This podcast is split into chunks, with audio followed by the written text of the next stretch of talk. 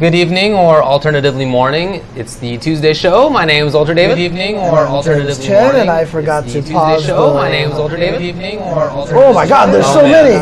There's so many. is UltraDavid. Can people hear us? Just want to make sure that I have the audio setting correct here. Okay, I just want to make sure audio. Yes, that should be correct. Okay, All right. Welcome to the show. I'm James Chen. How's everybody going? What we're going to talk about tonight includes the following. We're going to talk about E League and that whole business. We're going to talk about FV Cup, etc. There are some other results too. We'll talk about BlazBlue Cross Tag Battle on account of you've been playing it a lot lately. I've played it six nights in a row now. Sick. We'll I've definitely get into that. Way too obsessed with this. We'll game. get into that. Okay. Uh, we're gonna have a five-five matchup. Yeah, it was called 50-50 matchup, but then Yes. someone cl- clearly pointed out to us is like, shouldn't it be 50-50 mix-up or 5-5 matchup? It's one of the two. yeah, and that kind of makes sense. That actually totally So- makes sense, and I don't know how either we both missed it for Yeah. however long we were doing it beforehand. So. So now it's 5-5 matchup. anyway, we'll talk about BB Tag being two out of three at Evo, at least at the start of things. We'll talk about uh, Street Fighter Five having issues again. Yeah, exactly. Uh, there was one So, other thing. Uh, Um, NRS, the, the, Ah, the, yes. the online. Story of uh, online play on uh, NRS's, uh, I should say, Injustice 2's IPS circuit. But we'll get to that in a while. Let's get to the E League. E League playoffs were on Friday. Mm-hmm. Uh, is it was the top eight folks after starting with, uh, I guess, 32 or something like that, whatever it was. Uh, it started with 24, 24, actually. They yeah, that actually reduced makes the more field. sense, They yeah. reduced the field Uh, down. Anyway, it was the top eight, and it was good. Yes. Games. Yes. A lot about it was good. Anyway, let's. The matches were crazy. I mean, we made our picks last week. Yeah. You rode Fujimura. I did. Well, to be honest with you, to be fair, at least the person who beat Fujimura basically took over what Fujimura was going to do Pretty much. in the tournament, right? So, but I mean, I picked Tokido. I'm just saying. Yeah, I'm congrats. saying, yeah, I picked Tokido. You that was such did. a hard pick to make, right? I mean, Uh-huh. what a gutsy call on my part The- to say that I thought Tokido of all people was going to win this Yeah. event. No, you're right. You're right. You, you did. Um, so, of course, it's been an ongoing series, uh, and this was the top eight and the grand finals, and oh, they must have planned a lot for it, and it, you know, it's, anyway. Uh, in many ways, it was good. Look, Yes. again, um, At least they didn't have like the crazy extra game rule from last last, time's time. grand finals Yeah. were bizarre. Winner's side person only had one extra game in the regular in a regular Uh-huh, set, it was right, like four out of seven set or uh-huh. something like that. It's like someone had to win more games in yes, one loser set. side had to win it. more games. Yeah. Yeah, uh, that was weird. So they didn't do that. They made other changes that I thought were beneficial. Um, I really like the new host. I thought that was great. yeah, Yeah, Malik, I uh-huh. think it's doing a great job there. Um, Uh, uh, honestly, uh, you know, all the commentators are great. They're friends of ours, of course. Yeah. They do a great job. one of the nice things about it is when you have good matches, when it's a good event, when the players are playing well, the event always shines, right? It's always about that kind of thing. And you know, if E League can give us good matches like that, then it's then it's succeeding what it needs to do. So, you Definitely, know. yeah. And well, uh, even on top of that, I'm not sure that it, that's all it needs to do. I would like it to portray the FGC in a nice light. Yeah, yeah, yeah, it's and, fair, true, and I true, think that true, they're doing true. a better job of that for the Yes, most part. yes. Uh, I definitely think they're doing a better job of that. Um, I think that the interviewer, who's oh boy, I want to say Michelle. I think it was Michelle. Yeah. tough, tough. Well, the one mistake that she made was like problematic. I mean, not in any sort of way, but that becomes an internet meme, and then you, pe- the internet just will go in on that, right? Boy. she called. She called, called Punk, Punk smug. smug. Yeah, uh-huh. And and you know, it, it- like I feel like her brain took one second and then was like, "What did I just say?" Yeah, And then and- and then you could you could see that she was like, "All right, all of my info comes out now." Uh, and she she just went on about how you know Punk won last year. Of course, he's smug as somebody else. Smuggles were like uh, just all the little Yeah, words that she could think uh-huh, of that were uh-huh. like. Guys, I know what I'm talking about. I just made a stupid mistake. Dude, Came as- out like Dude, instantly. As soon as he said it, you could almost kind of see, and I felt for her really bad. You Yeah. could almost just kind of see, like, that's it. I'm never gonna live this one down. That's Yeah, the end of sure. it, you know. So. for sure. Uh, Oh, so that was that was definitely a bummer. Uh, but no, yeah. I mean, like I said, uh, But you know, that's that stuff's gonna happen. yeah, yeah, for sure, for sure. And uh, you know, I actually kind of think it's cool that they do this, and like no other events do this. But you know, for a top eight event, they switch commentators every match.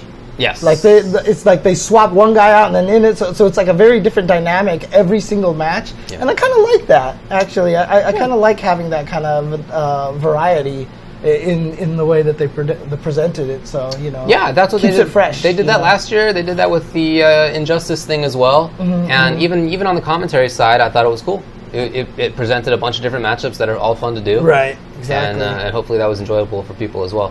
Um, Malik definitely does play fighting games. I don't know if that's his primary background. I'm just not sure either Right, way. right. But he knows them. um, He but knows yeah, he them. definitely does play and watch for sure. Okay, well, let's talk about the top eight here. Okay, so uh, again, uh, it was the top eight out of 24. They all played their pools. They got in there. Four of them start. Well, yeah, four of them started in winners. Four of them started in losers, just like a, a standard top eight. And uh, seventh place was Cyclops Gaming's Dogura with Urian. Mm-hmm. Seventh place was Fudo's Fujimura with Ibuki. Ooh, very interesting. Very Went out like a surprising. buster. Yeah, but I mean, again, the person who beat him beat everybody, so you can't really say anything. Um, fifth place was Echo Fox's Momochi and Punk with Cody and Kolin and Cammy and Karin. Uh, may- maybe the last time we'll see Punk with Cammy ever. Maybe so. Yeah, he's, he he- indicated he's not happy with her. yeah, he's, he's he's not doing well with the character. So, uh, fourth was Mousesports Problem X, M Bison and Abigail. Third place, HX Twitch CYG BST Daigo Umehara with Guile. Second place, Rise Smug Mhm. with the greatest of ease getting into second place with Balrog. And first place, Echo Fox Tokido with Akuma. Yeah. You know, I was kind of sad uh, Smug didn't win because Okay. I already had this whole Killmonger picture with like, where are your top tiers now? You know, Smug colon where are your What? Was like, is this your top tier? You know, I I had, just done it anyway. but he didn't win. you I, look, he got second place in a stack. you should you should do it. okay, okay, okay. That's well, a- it's that's too late now. meme. It's too late now. so- I don't know, man. I think you can still make it happen. I was gonna do like, is this is this your top tiers? You know, I, I like it. stuff I think that is a good call, personally. Oh man. Uh, yeah, But Tokido ended up taking it. Indeed he Uh, did. and it was funny too, the contrast in you know the interviews when you talk to Infiltration. Are you back? He's like, not yet. And then they asked Tokido, "Are you the best right now?" And he was like, um, well, uh, yes. Did he say that? yeah, he was like, yeah, yeah, I think so. Was that after the tournament? Yeah, ended? yeah, Oh, okay. yeah, Yeah, I was after the tournament. not watching Oh, almost okay, instantly. Okay, yeah, yeah. Uh, yeah, dude, the, the matches were all super sick. Um, but nobody predicted Fujimura to lose against Smug. I don't, I don't know if like actually anybody predicted that. That probably busted about ninety percent of the bracket. I really think there. almost everybody's bracket, like wh- whether you called Fujimura to win or not, like you thought he was getting fifth place minimum, not seventh. yeah. And it was 3-0. it's a blow up. It was a blow up. I mean, he just took him out. And you know, the commentators are saying maybe it had to do with the fact that he's played Shine, and so he's a little bit familiar with the mix-ups. But honestly, Smug was just playing like a man possessed Yeah. that night. just eh, just everything. It wasn't just in that particular matchup. Mm-hmm, you know, he's he's always been a fantastic, patient defensive player. You know, his the characters that he uses are characters that give him reputations for being very offensive and you know very combo and and flashy. Yeah. and flashy. But that's that's not actually his style. He like he capitalizes in ways that are really good. Uh, His Mm-hmm. offense is good, but uh, for my money, the thing that he does better than most other people is defense and and um, patience. And so his anti-airs are always ridiculous. His blocking is some of the best. It And- just always is. And he he knows when to counter poke really Yes. well. Like he caught so many people block, block, block, jab strong, you know, Yep. the short forward Short, roundhouse. yep. He caught him with the target combo so many times at just the right moment. He was he was playing like a man possessed. I mean, not only was he playing strong, but even just the on camera, you know, Mm-hmm. smug was being smug. It just looked like he was having a great time and Yeah. it was it was great to see because we all know Smug has always been in that position. And Sure. to- and for a while, he's been kind of like, where did Smug go? Right. And to see it happen like this on E League on that kind of a TV stage, I thought it's awesome for awesome, him. so, awesome. yeah. I really, I think that's the best I've ever seen him play. That Yeah. that night, I can't think of a time in SF4 or SF5 where I felt like he was playing better for longer. He just had a read of the momentum. Like even when he was on offense, he was just hitting buttons, and Yeah. everyone was blocking, and he Yeah. needed to stop hitting. He baited out Daigo's EX flash kick to win the entire match, to win the entire set, right? Mhm. and that's a hard matchup for boxing, but he did it against one of the best yeah, best two guys in the world for sure, right there. So yeah, he he played fantastically. I'm really happy for him. He got a big old chunk of change. That's Yeah. 40k for getting second place. yeah. And, and keep in mind too. I mean, you you had picked Fujimura to go all the way, right? But Smug beat him, and like I said, he basically Yeah. took that position. The bracket you predicted probably was about the same. It honestly with pretty just much was, those yeah. two switch. That's much, it. yeah. So. oh man. Yeah, I think actually almost exactly the same. So I think it might literally have been the Mm-hmm, same, with the exception also of Tokido taking first place. Yeah, you the had Fujimura. picked. Yeah, yeah, yeah, exactly. Yeah. But second place, where you know, it's still there. Yeah, Yeah, 40k. Yeah, forty thousand dollars for second place, uh, one hundred and ten thousand for first place. 70K. Even even third and fourth got a lot of money, and even if you go all the way down to I think seventh place got three thousand dollars. Mm, okay, okay. Everybody who entered at all was they got All some 24 of them, Everybody got yeah, paid yeah, a little yeah, bit at least. I think the Uh-huh, minimum uh-huh. was five hundred dollars. Right. So look, they're taking care of people. Um, that's I got to tell you, historically for invitationals like this, not the case. Most Mm-hmm, time, most of the times, it's not true that everybody gets paid. It's Mm-hmm, not true that everybody gets paid or has gotten paid anyway. At Capcom Cup every year, uh, it hasn't always been the case for Injustice Pro Series, and it's just it's Right, like yeah, not yeah, always yeah. like that. So, And so I'm it's, really it's great to hear. yeah, that. yeah, it's great to hear that they all at least got something. You know, I mean, the, you got to pay them for coming on and putting on a show for you, right? Yeah. I mean, they're doing work for you essentially. I think so. You know, you're basically hiring them to. prov- Provide the entertainment, right? Right. So, are you not entertained, right? Right. So, Yeah, twenty thousand dollars for third. Uh. I'm sorry, first place is one hundred fifty thousand dollars. oh, was it? Yeah, I said one hundred and ten because the difference between first and second is one hundred and ten thousand dollars. Okay, okay, So okay. huge amount of difference, giant amount of difference. Yeah, but you know, Tokido, to his credit, I mean, he got bodied in the first set, and then Yes, the second set lit up. made the adjustments that were needed. dude when uh so so before we talk about this whole controversy the the way that what, what sort of what happened to me was as soon as you know the commercial happened and stuff i'm mad Uh-huh, like uh-huh, obviously mad uh-huh. and then as soon as uh uh tokido wins and then they go to malik and malik's like what adjustment do you think Tokido made? And Steven says time. I was like, "Yep," and I turned it off, and I was like, I'm Yeah. not, "That's it." Dude, I was so happy. literally that- went on a walk. And the way Sajam said it too, Yeah. you could tell he was just like time. Yeah, like yeah. he was yeah. obviously not happy about it. So And and e- e- even when they came back, well, okay, let's just talk about the whole thing, I guess. Yeah, okay. Uh, So, Smug 3 0 Tokido. He was on a streak, like I said, best we've ever seen him play, Ever. potentially, right? Oh, I really think so. Yeah, and he 3 0 Tokido in the first set. I mean, just blew him up. And then they were like, let's go on a commercial break. Yeah. And then when they came back, Tokido had meditated and did Yeah. everything that he needed to do. Pro- Probably literally, because if people haven't seen him in between a set like this or before a set, he does actually meditate. Like he Mm-hmm. will go into a meditation pose and no, no joke about it. I mean, Yeah, that's, yeah, that's really yeah. what he's doing. Yeah, and, and, and you know the thing about it is, so a few things to establish first, right? The players knew about the break if there was going to be a reset. Right. They were well aware of that, so Right. it wasn't like it was sprung as a surprise on him. But it was definitely a cooler. You could definitely see when Yeah. it came back, Smug wasn't really playing the same as he was, or Tokido had that much time to think of the adjustment to make. Now, Probably like a four or five minute break in total between Mm-hmm. game to game.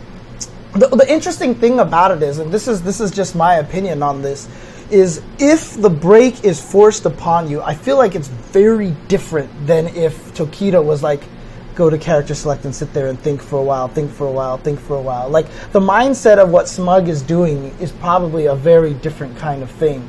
You know, like if it was Tokido going to character select, Smug would probably sit there and be like, okay, he's worried, he's confused, Yes. he's flummoxed, like he's thinking really hard, okay, now I can try to do this. But if it's a force break, it's weird. Like there's a different dynamic to it. I think you're right. And and, and you know, it I know a lot of people are like, what if Tokido just took the break himself? Yeah. Like it presents a different dynamic. I don't think it's the same. I think you're right.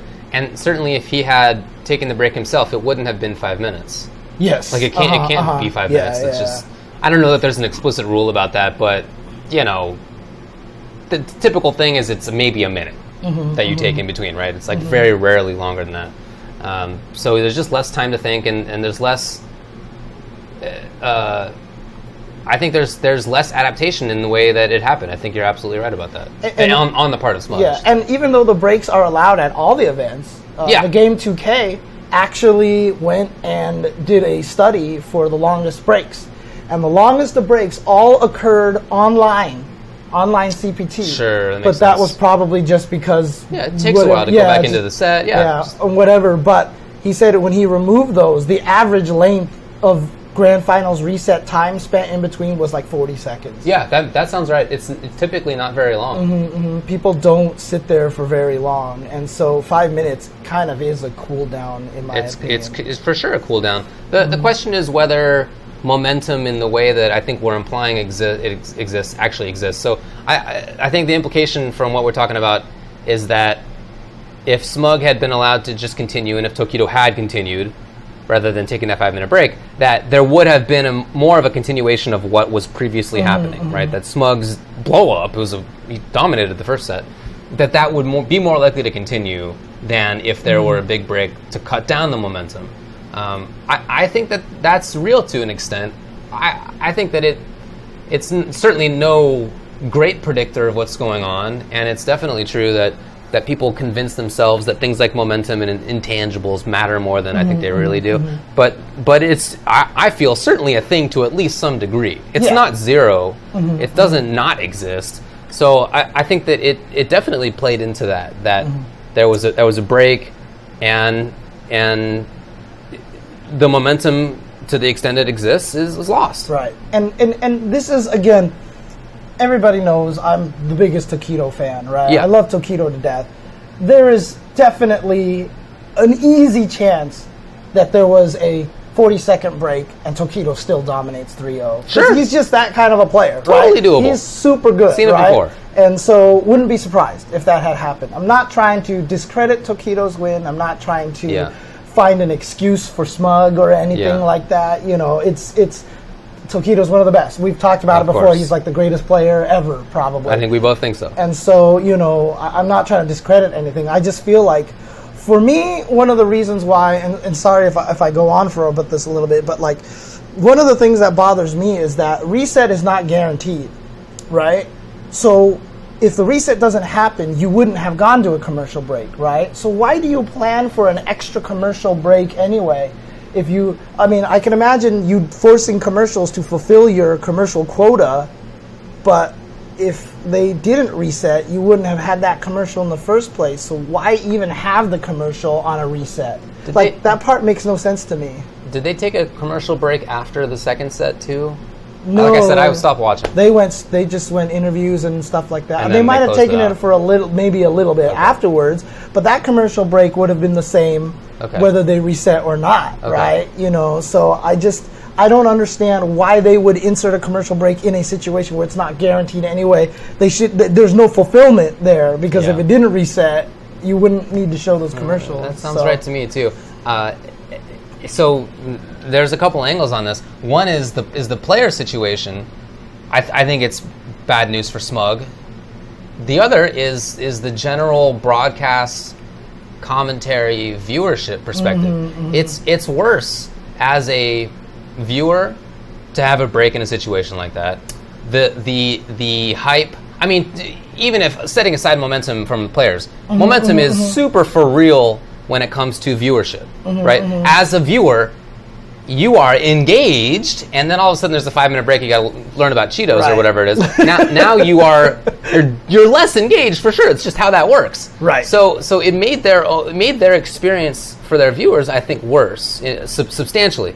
Uh, they also um, made it worse for the commentators Yeah, yeah. because you you could tell. I I don't know whether the Steves knew in advance that there was going to be a break or not. They It- probably were fighting it, too. it kind of seemed like they didn't. Just the way that Malik was like, "All right, we got to go to break," and Steve was like, she made a crack that was like, "You guys are worse than Lord of the Rings," you know. it was actually pretty funny.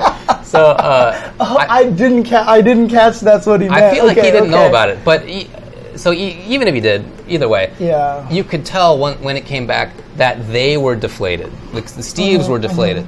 Their their commentary was more muted. I mean, they still did a good job. They're good commentators, yeah, yeah, but but it uh-huh. was it was muted comparatively. It was Mm-hmm.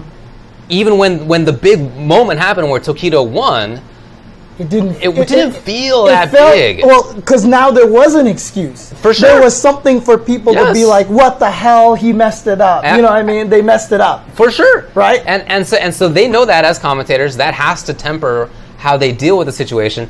E- even on top of that, though, their momentum has been interrupted. Mm-hmm, so mm-hmm. so if you're commentating that situation, and you know, f- four minutes ago. It seemed like Tokido was getting routed, that he lost thr- 3 0. Now he just won the reset, 3 Right. 1 or whatever it mm-hmm, was. He blew it up. That that feels like it's much more immediate, and, and at least for me, I think I would treat that as a bigger situation. I would go more wild about it on commentary because I would feel uh-huh, like, man, the uh-huh. difference between now and like just a couple minutes ago was huge. but if there's a big commercial break in between, then You I sort of don't energy, feel that anymore. Yeah, like oh, that was ten minutes ago. Things have happened since then. It's not. It's not as close anymore. Right. Do, do you mind if I read a series of tweets? Because uh, Brian F. I think it's stuck for out. commentary. Yeah. Brian F. tweeted this out, and I, I really liked what he had to say about the situation here. And I think that this is more of the issue, and it's related to kind of what you're talking about, Okay. right? So Brian F. says, All right. And shout outs to Brian F. as well. Always lots of great thoughts on situations. Um, all right, now let me break down my thoughts on the E League commercial break. First off, E League put on an amazing show, and I'm extremely happy they are giving our community and high level players this opportunity. Hope to see it continue. Okay. The main issue I have with the bracket reset commercial break does not have to do with resetting Smug's momentum. While I believe momentum in fighting games is a real thing and a five minute break is much more impact than a typical two minute reset break, that's not the main issue. Okay. The main issue is the bracket reset is one of the most dramatic moments mm. in fighting game tournaments. It is a huge source of drama that pulls the viewer out of the game itself and focuses on the players and the real humans putting on the show. This moment is where we can get an insight to the mental state of the players. We can feel the gravity of the situation. It's not just about a video game. There's over 110k on the line. There's pride and there's body after body left on the wayside to the peak of this mountain. And now the player who came in with a clear advantage in the winner's bracket has his advantage ripped from underneath them. The loser's bracket player is running a marathon. How are they handling this? This is real natural drama the show should be focusing on. Imagine we got to see Smug giving his knowing smirk to the camera that he just cooked Tokido 3-0 to reset, then glance over at Tokido who is deep in meditation. Smug then gives a knowing worried look that he's only got his life bar in half. He's awakened phase two of the final boss. What's he doing? Tokido is perfectly still doing the patented m- meditation, give, gathering himself. Smug looks back at the camera. Is this man serious? You know, how long is he going to sit there for? The players have a chance to show who they are at this moment, and we viewers can connect with them. Yeah. Instead, we got another ad for Cheez Its, deflating any heightened tension there was in the situation. But at least I know Cheez Its are made with real cheddar cheese.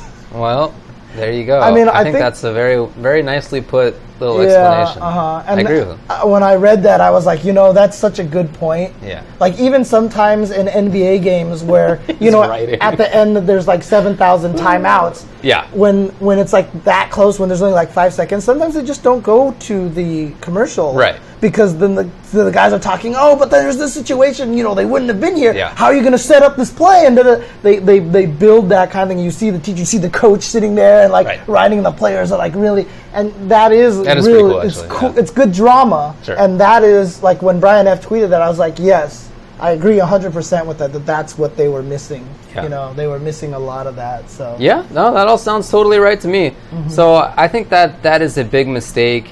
Everybody realizes it's a mistake. I would think everybody I've talked with certainly, and I hope Mm-hmm. That the people at E League also recognize that. I, I feel like in the past they've been good about recognizing when there's been a problem Mm-hmm. and addressing that. So as we mentioned before, the grand finals were legit this year. It was regular double elimination. double limb yeah, bracket, uh-huh. right? Everything was normal about it. Uh, I thought that they did a, a better job.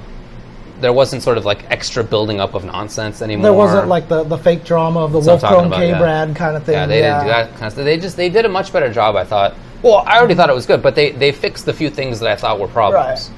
And you know, a lot of people. But this is still a big problem. So hopefully they'll fix it if there's a next time. Yeah, and then there's some people saying like you know two years in a row that E League has done some you know crazy stuff and, and kind of messed up grand finals or whatever like that, and you know that's fine. The, the the problem is if they keep doing it. You know what I mean? If they don't improve. But everything that starts out is going to have problems for a very long period of time. And you got to give a lot of events the benefit of the doubt when they're trying to get into a space that they're unfamiliar with. If they do it and they're insistent, like, no, we're going to do this Yeah. stupid, you know, rule where, you know, I forgot what the continuation rule and Yeah, stuff right. like that. If they're insistent on that, then you just be like, whatever, you guys, you know, we're out of here. But if E League does keep it, so like if next year they don't do the break, Yeah. you know, at least they're Hopefully learning, so. and Yeah. that's good. That's good. So. I don't remember, even though I was there. Uh, was there a bracket reset for the Injustice E League? I I, really don't recall. I, I don't even can't. remember who won it right now. I, I mean, to be honest with you, I was. it I, I think I had it on. I think it was Dragon. Yes, it was. I had it on in the background. I had it on the background. I mean, I was there. Yeah. Uh, so there probably wasn't a bracket reset in that situation. yeah. I don't think. that I don't think so. So. I just, I, Um, if there was, it'd be nice to know what happened, but I don't think there was. So. Yeah, it's interesting too. This is one of the reasons why. Uh, okay, good stuff. Shout outs, Foxy. Okay. What's up, Foxy? How's it going? But um, it's funny. because- I mean, he, uh, if in case people are watching this on YouTube, Foxy literally showed up in the chat. Was like, "No reset. I got schmopped." Dang, that was the face. Who was even top? I feel like I don't No, I remember this at remember all. Foxy Grandpa I remember him second. doing well. Yeah, I remember just- him getting I'm trying to think of like who him- did well at that tournament, and Yeah. it wasn't even that long ago. I was commentating. okay.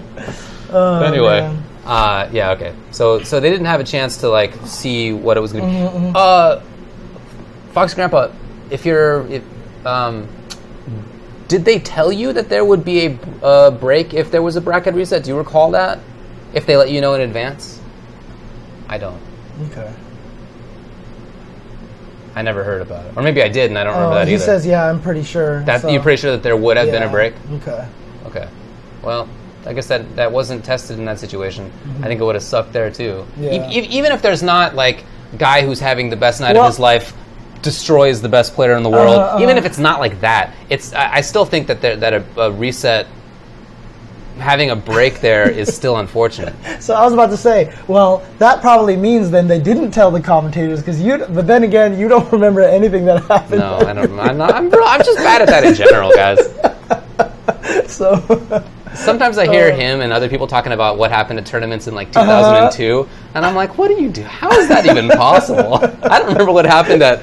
I was at Viennality like a week and a half ago. I couldn't tell you what you happened. You couldn't there. remember what happened at like top eight combo breaker. We were talking to some people, and I was like, "Oh, check out this part of this the match," and you're like, "I don't remember." Yeah, that was like three weeks before. Yeah, it's, I don't know. That's hard. oh man. Okay. That actually is very accurate. That's why delayed hyper commentary works because I don't remember. It's true. Absolutely true. Oh, that's funny. anyway, anyway. Oh, that's so I, I hope that for the future, if there will be more stuff done by E League, Mm-hmm, that they'll fix that because, as I've said, they, I think that they've been good about fixing the Yes. problems that they have Uh-huh. had. And other than that, I don't have that much against what they did. I thought that they did a great job. Again, great commentary as always, great matches. Uh, the host did great work.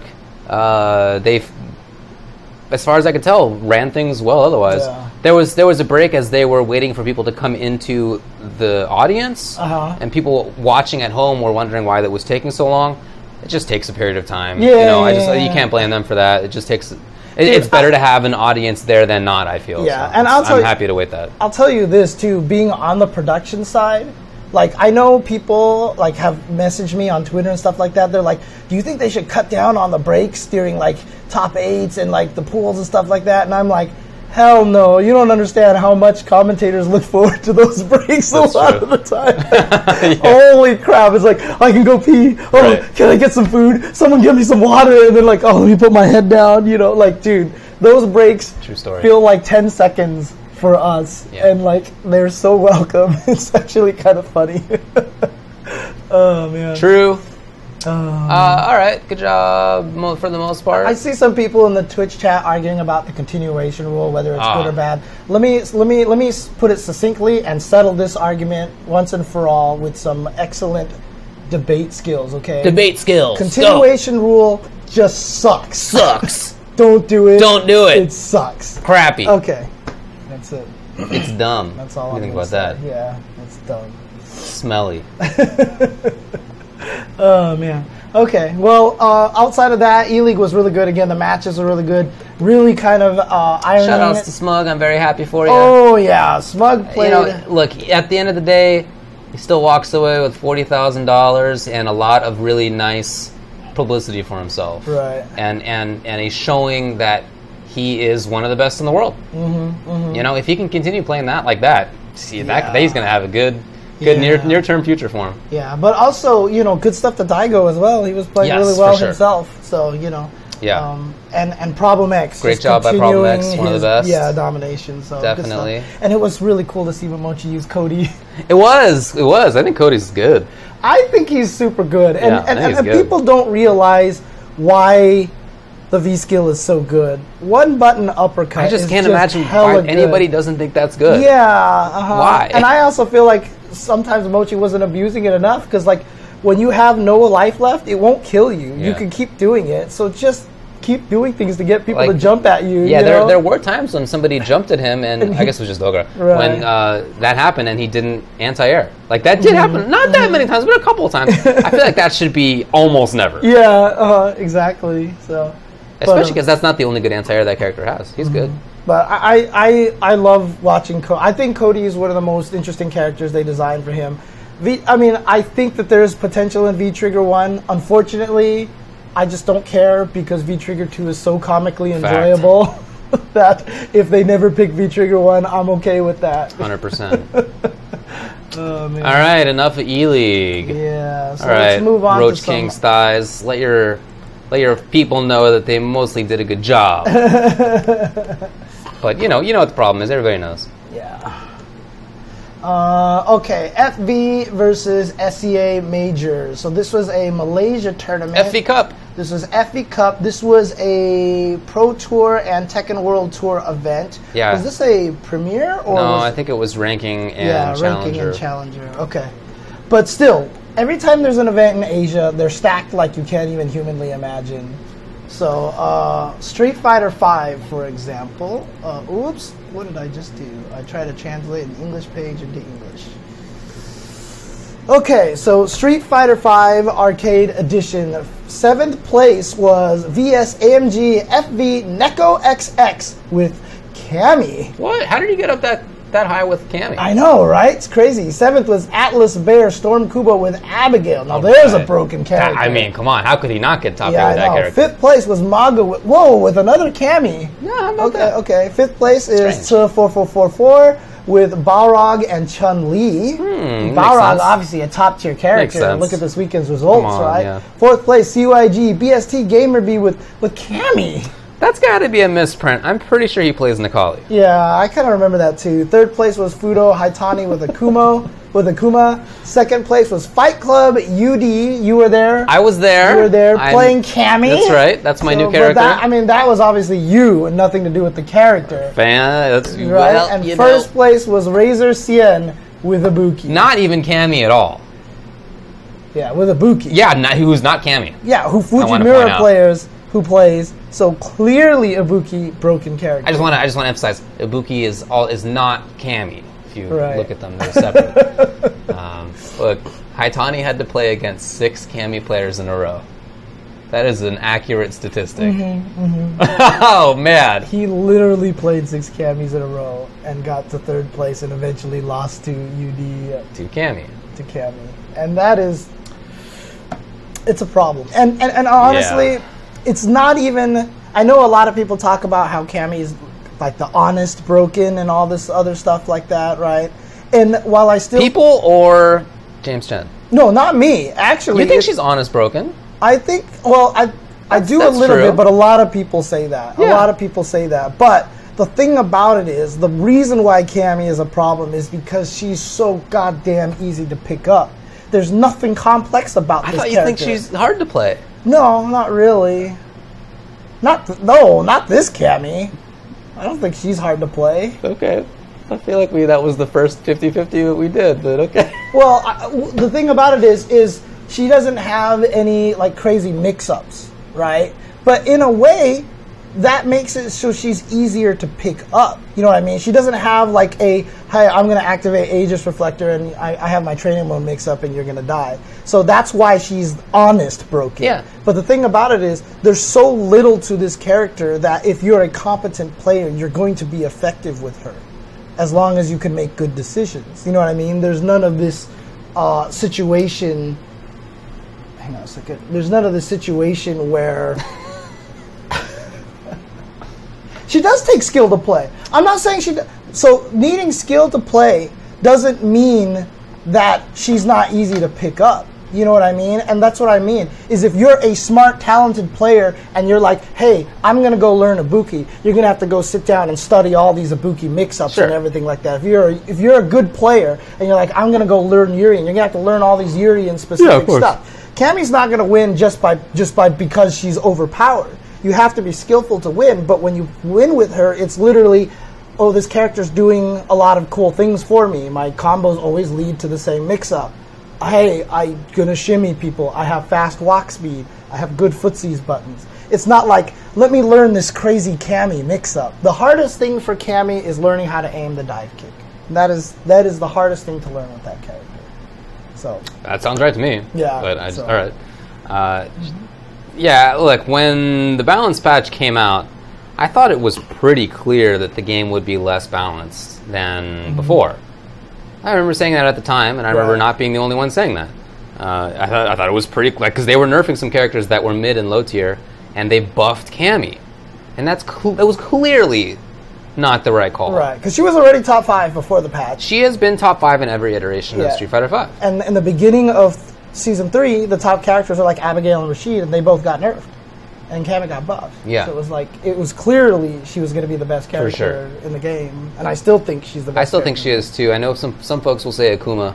I just don't. I don't believe that yet. Yeah, Um, I mean, here. clearly he's top tier, but I, don't- I think that Cammy is the best. Yeah, and and, and this, the same reason why is because Cammy is so much easier to pick up and play.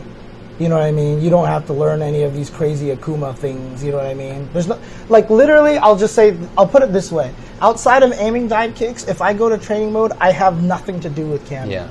I literally have nothing to do. Like I don't have anything like let me practice this technique. There's there is no technique with the character. I mean, I've always said since the beginning she's boring. Well, You I'm know, looking and, on that. that's kind of that's kind of where that comes in. She has no like cool technique to learn. yeah. Even after her drill combos, it's dash. Like that's her frame kill. If they quick rise, it's just drill, dash, and standing medium punch Yeah. and standing light kick are perfectly timed already. You don't even have to practice a frame kill very hard. You know what I mean? It's it's just kind of a situation. So target combo, light kick drill, EX Kara DP. Yeah, I, I that's guess. the only thing that I did, and it's so not consistent enough Yeah. that no one should ever try it because Yeah. you will die if you miss it. So Yeah. Uh, I think Akuma is probably number two, at this point, but you know, it's Yeah. for sure they're both top tier. I don't know that it needs to be more precise than that very much. yeah. Uh, yeah, she should be changed a little bit. Not now. Evo is just too close, and even if the game is not as balanced as it could be, I think it's better to have it be in an unchanged state for Yeah, Evo. yeah, yeah, but I'm looking forward to changes after Evo. I hope that that happens. That'd be cool. That'd be cool. Just, be just honestly, take it back to the previous patch of the game. I really think it was better. Uh, maybe leave Abigail how he is right now. That, that that's fine. I mean, ideally they would have an actual balance patch, Right, like yeah, ideally yeah, for sure. yeah, But uh-huh, if they want to be lazy butts about it, Yeah. I really think the previous patch was better balanced. yeah, yeah, yeah. Mhm. Yeah. Um, okay. I mean, some people were saying that it was the second half of season two that's been the best balance so far. Uh, maybe. Maybe, yeah. Okay. All right. Uh, though, uh, okay. So here's the last question then to to to settle on this Cammy little Okay. talk here right now. How many at Evo top eight will be Cammy? That's a that's a good question. Uh, I would. Let's see. is there an over under you want me to pick, or do you want me to just name a number? It doesn't matter. You can go either way. If you don't want to commit to a to a hard number, you can do over under I'm gonna say three. three. Huh? Okay. Okay. Nah, I'm gonna go. I'm gonna revert that and say two. Two. Okay. okay. What about you? I, I would say one. I would say one, Cammy. Just because Evo never turns out the way that anyone Yeah. ever expects it to. yeah, there are just too many good players playing too many different characters. Yeah. Evo is always kind At of a Evo blow up in a weird way. You know what I mean? Like, like oh hey, Tokido's coming in hot. Him and Infiltration are the best players, Yeah, and then Tokido doesn't, ma- you know, Yeah. loses early. You know, it's just it's the way that it's gonna be crazy. Yeah, there's gonna be like a, a freaking Juri in there, and then watch this. Like Momochi's gonna get there with Cody or something like that. I wouldn't be surprised at that at all. Yeah, I know, honestly. right? Uh, okay, anyway, uh, that wasn't the only game that happened at FV Cup. There was Yep. also Tekken 7. Yep, Tekken 7. Seventh place was H uh, HXI Zaba with Paul. Mm-hmm. Also, Fate Bilal with Brian. Uh, fifth place was Dion Gray with Jack 7. And Alpha Red. Book. Book with Jin. I think he said like this is the third tournament in a row he's got fifth place and he's kind of sad about that. Yeah, but uh, fourth place. Well, that includes CEO, so Yeah, you know, pretty I good. know, right? Pretty good result. Yamasa Nobi with Steven Dragunov.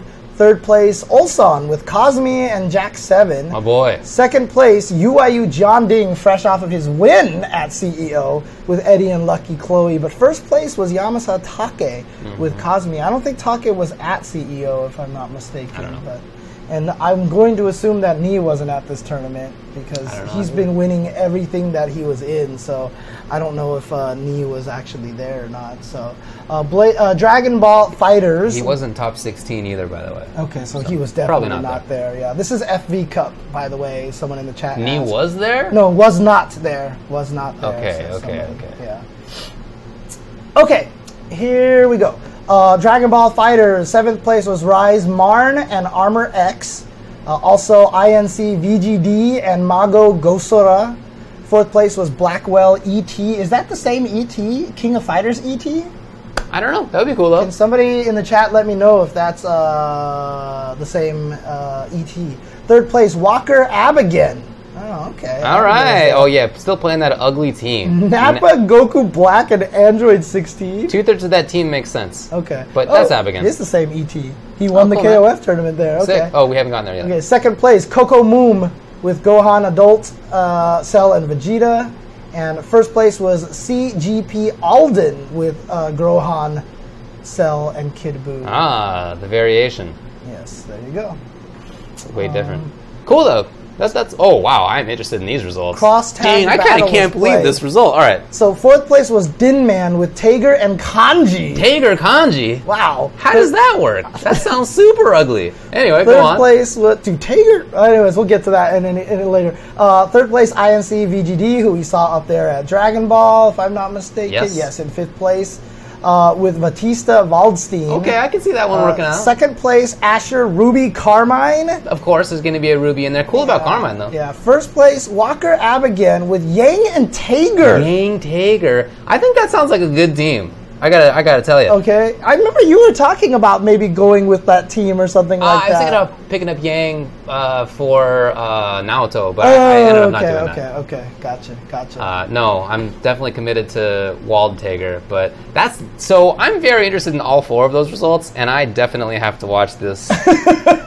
definitely. Oh, look, the, the reason I think Tager Kanji is kind of ugly is that I think Kanji is kind of a butt, but He's maybe not. weird. Kanji Maybe is not. weird. You know what it is, honestly? Kanji also has a godlike assist. That chair is really the chair projectile is super good. Yeah, I don't know. I don't know. It's annoying. I get. I like his dropkick assist. I think that's Oh where, the, yeah, where the they're both really is. good. They're both really good. So, but uh, King of Fighters 14 was played there. Zephyr in fourth place with Hyder and Leona Mai. Uh, third place was BL2 Game with three different teams. Okay, June or June with uh, also three different teams. sick. And uh, Blackwell ET. Hey, all right. First Good job, place. BT. Yeah, so uh, following up last year, he won Evo. Uh, was it last year or was it two years ago? I have no idea, buddy. Wrong person to ask. yeah, for, that's for sure. Wrong person to ask. Marvel vs. Capcom Infinite was also played there. PPM Oreos, uh, first, uh, fourth place. Third place was For INC. Monster Hunter. I gotta check that one out. Monster Hunter. Wow. INC Pengu with Power Reality Ultron Nova.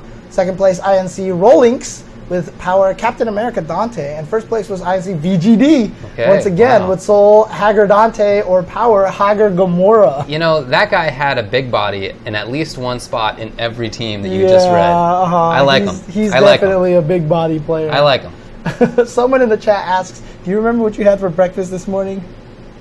I had eggs and bread and strawberries and blueberries and coffee. It was a great breakfast. Okay, okay, there you go. Good, job, good job, stuff, me. Good stuff.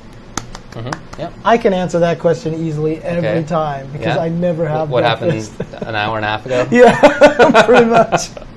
Uh, actually, in the last two days, uh, I'll save this story Okay. for when we get to BlazBlue. In any case, uh, Guilty Gear Rev Two, uh, PPM Oreos with Potemkin, Adme Dr Fierce with Slayer. There's a lot of big body fans here in Malaysia. Apparently, Abigail, yeah. What's you know, two- second place. Walker Abigail with Potemkin. First place, Ren Sanho with Milia. Ew. Ew. You Injustice 2 was also played here. VS AMG FV Hyuntai Tail with Black Canary. Uh, VS AMG FV Prototype with Black Manta and Bane. Another big body. Second place Mousetrap with Green Lantern and the Flash. And first place XD Ryan Gabriel with Doctor Fate. All right, sounds good. go. Sounds good. So that well, that sounds like a good tournament, and I've definitely got to go back and watch the uh, BB tag specifically. Yeah, there's Sounds some cool. interesting stuff going on there. There's a lot of interesting ideas going on in that game. Evo is going to be quite the BB interesting tag. event. it's it's again it's that same kind of situation. It's a shame that MVCI is not there because I feel like people would be busting out crazy Oh, stuff yeah. out of the woodwork all over. The street. There's the so much place. variety in how the game is played right Yeah, now. but I mean, honestly, BB Tag, the way that that game. Let's take a break, and then when we come back, oh we'll talk yeah, that's tag. right. We got we got. we got a whole thing where. well, we have some more results. okay. We have some more results. Uh, actually, I don't know if I have the uh, Red Bull Conquest Dallas and St. Paul results here. Well, Yeah, I don't have the results, but those took place. They- they happened.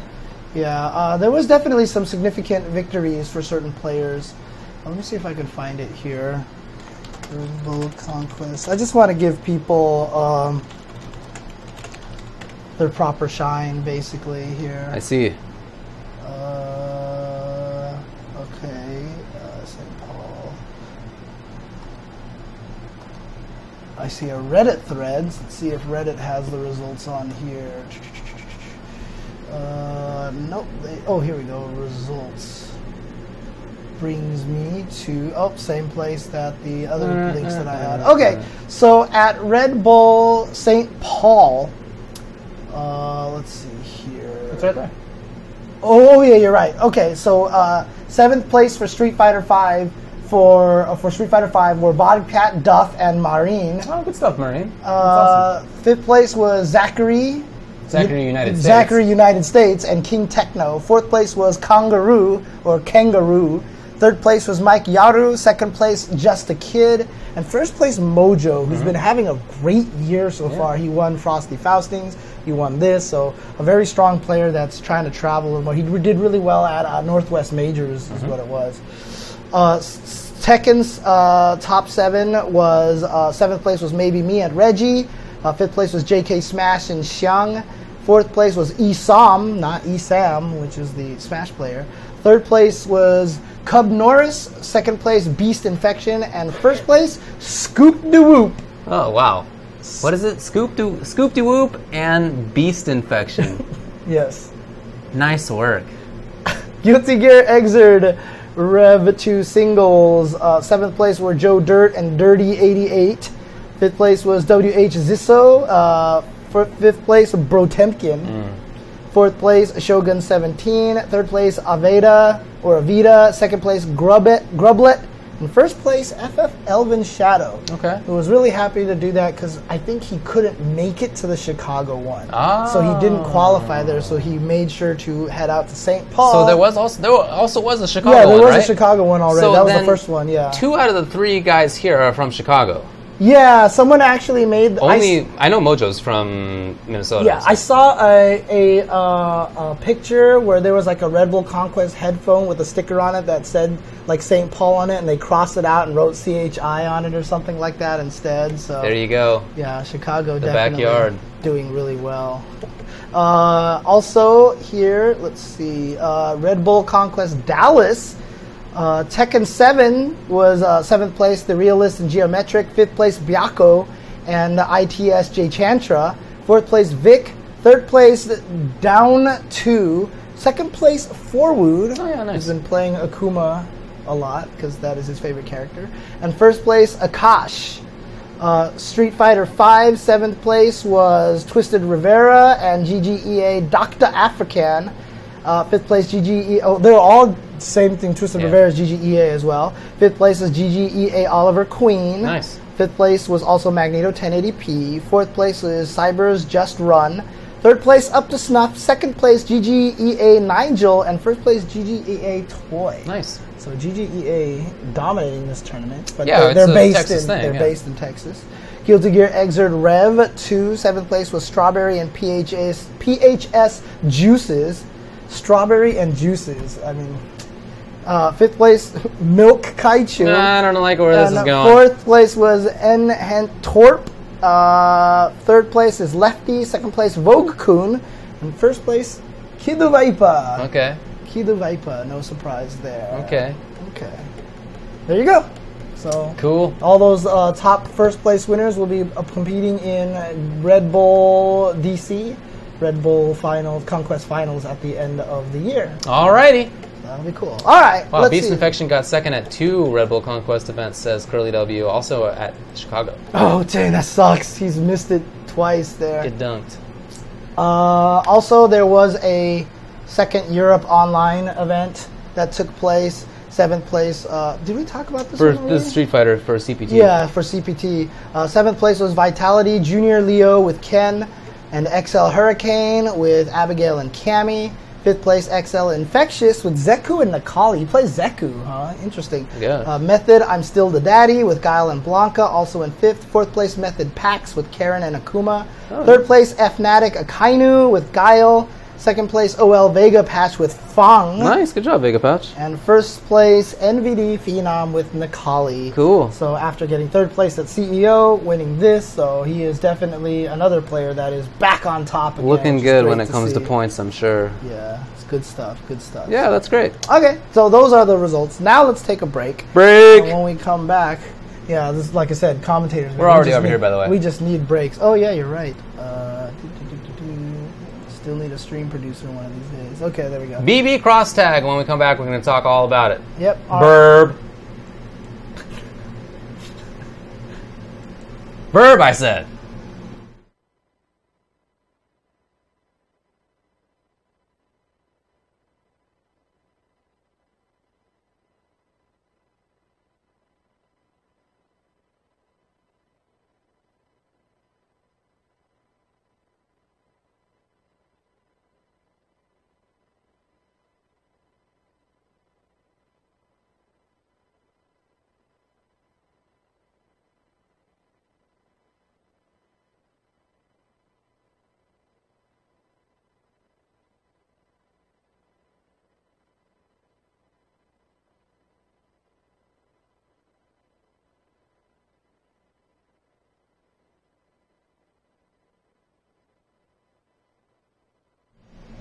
So David came in here and he's sitting here with this giant jar of peanut butter. I have a jar of peanut butter. And I keep staring at it and I'm getting hungry looking at a jar of peanut butter. This is me now opening the jar of peanut butter. Ah, and the wafts of peanuts approach my nose. And I say, hello. Hey, David, Pleasure to meet you. David, Yeah. can I smell your peanuts? There you go. Oh my god, that smells amazing. I need like a spoon or something like that. Well, I only have a plastic knife, and that's to have to cut it. I'm just eating it. I like how you said that's gonna have to cut it. Yes, that was, there you go.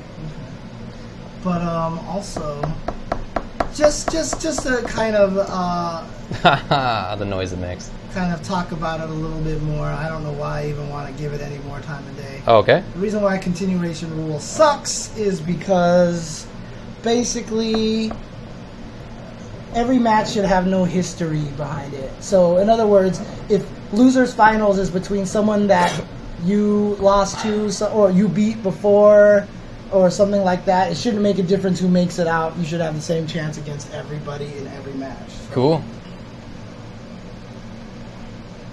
Yep.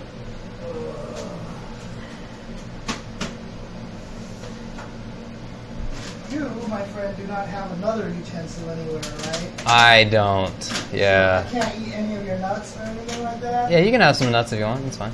I mean, they're in. They're. It's. It's not the creamy kind. That's not what I. That's not what I offer. Well, I mean, I'm always down with chunky stuff. It's just chunky nuts. It's Yeah. chunky. I'm always down with chunk.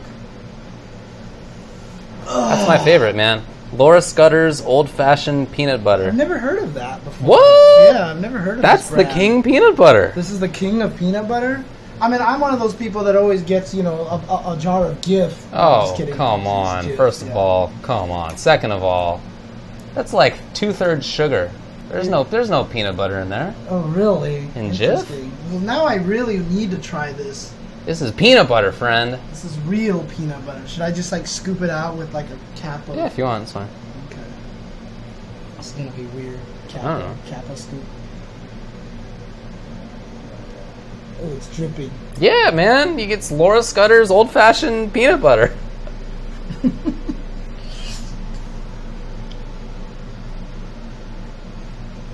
Oh wow. Yeah. Real peanut butter. Definitely taste the less sugar on this. Right. Mm. Hmm. Gotta say, I approve. Okay. That is some. It's like the same price too. It's not it's not fancier. It's, I don't know why people buy Jif. Well, it's just people like sugar, right? people like sugar, I guess. What a wild theory. Anyway, the thing's back. I like how our break conversations have just become food conversations every week now. hmm Okay. All right, you ready? Ingredients list: peanuts contains one percent or less of salt. Is that really all Yeah, that's, that's in it. there? That's so sick. Okay. That's true. Everybody does like to talk about food. I think Skippy is more redeemable than Jif. I can't remember which one I always get. I mean, they're they're pretty similar to each other, but yeah, I, I like I can't remember. Skip, Skippy brand. has like a, a, nutty version that's like not quite as Mm-hmm. grotesquely sugary, not quite as cloying. Yeah, Peter Pan. Well, obviously you like the chunky one instead of like the not not as much of the smoother than a fresh jar of Skippy. Darn tootin'. right? Yeah. But that's also a good idea too, because you obviously have an apple here. I do have an and You're dipping it into the peanut, so I am you gonna get do you get the sweetness from the, the, the fruit, Sure, and that's actually a really good idea. it's so- a classic combo.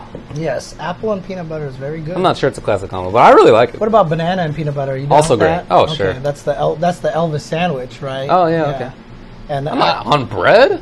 Yeah, on bread. Oh, that's sandwich. too much for it's me. It's actually not too bad. No, but you know what I'll tell you good. what's actually really good though? If you're in the mood for sweet, Okay. Cafe 50s on Santa Monica Boulevard over Right. there, they have an Elvis shake. And Oh. ju- yeah, and it's just they put in peanut butter and bananas. Oh, okay, and- that's- that sounds and- good in a shake, vanilla ice but not cream. bread. Okay, yeah, yeah, but that that Elvis shake is hella good. Yeah, that sounds good. Hella All right, let's good. get let's right, get on right, this thing.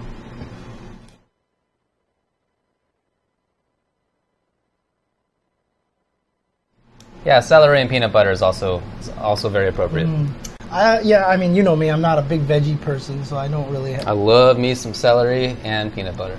okay. Anyway, let's talk about the next topic, which is BB Cross Tag, aka BlazBlue Cross Tag. That's what the BB stands for. Yeah. I've been playing it a lot mm-hmm. ever since it launched. In fact, before it launched, I found that I really, really liked the demo, so I mm-hmm, ended mm-hmm. up buying both the PlayStation and the Switch version so that I could play it as much as possible, which I indeed have been doing. Um, you, though, have picked it up a little bit more recently. Yes. So the first time I went online with it was six nights ago. Okay. I streamed my first time I went on. No, actually, it, I, I went online very briefly once before I streamed. And Okay. the second time I went online, I so the first time I had tried ranked and it was unsuccessful. Second time I streamed, I was trying ranked and it was unsuccessful. Then the next few nights I just did lobbies. But since that first night, I haven't not played it, played online in like six days in a row now. Like I have just been playing it all the time and constantly playing it. Once you get the bug, dude. And I'll, uh, one of the things that I wanted to mention earlier was in the last two days alone, I have had a total of eight hours of sleep. I've gone to sleep at about 6 a.m. And woken up at about 10 a.m. or Okay. like 10:30 because of BlazBlue Cross Tag Battle. Wow. Like literally because I play it online and I'm like, okay, you know what? I'm gonna play it online and it's like 2 a.m. and I'm like done. Okay, 2 Yeah. a.m., 3 a.m. I play really long and I'm like, okay, I'm done with this. I'm gonna go. But then the problem is, I get ideas ideas, yeah. and then the Nintendo Switch No. In bed. boy. is such a problem. it is such a problem. You're, you're grinding it out in I'm bed. actually yes, I am definitely doing a lot of grinding in bed. Good job. So it's just like it it is it's dangerous because I will like I'll be tweeting about it and someone's like you could try to do this and I was like I could and then this is like and the crazy thing about it is the, sli- the the switch is basically never turned off. It's always in sleep. yeah. So it's like, oh, let me pick it up. Hold the thing, hit A, A, A, A, training mode right where I left off. Yep. It's so Switch is a good fast to get back in there, dude. Switch is the is the god of consoles right now. I, look, it's basically the only console I play other than, well, I play PC and? Switch. Yeah, uh-huh, mhm. So, I mean, yeah, and trust me, not having a joystick makes it rough. I, there's been days where I've gotten really mad because I just can't do what I want to do in the training mode Yeah. and stuff like that. But I mean, I'll just sit there in training mode from like three, and then all of a sudden I look at the clock, it's like 5 a.m., and I'm like, shit. Or, or the sun starts coming up. And then I'm like, God damn it, I need to go to sleep. So, yeah, it's been a problem. It's a real, real. Well, real- I, I mean, I didn't quite have that level of uh, addiction, but when I started playing it, I definitely played it every day, Mm-hmm, for sure. I played it over breakfast, and I played it over lunch, and I played it after dinner, and yeah, I was I played it a lot. I still play it. Yeah, and and the It's too craziest, fun. The craziest thing about this game is it's it's what I've discovered about this game is that it's it's it's it, I feel like it's the best game since. Dude, can I have a chunk of apple, please? Like, give me just a small chunk of apple. Like, cut that one in half. Cut it in half, dude, and then I'll take a half of that. But honestly, outside of melee, I you think want this with the core and the seeds. a seed on top. Oh, you're trying to poison me, David? This is how it works? You're poisoning me with an apple seed? Look, it's a little garnish. I can't.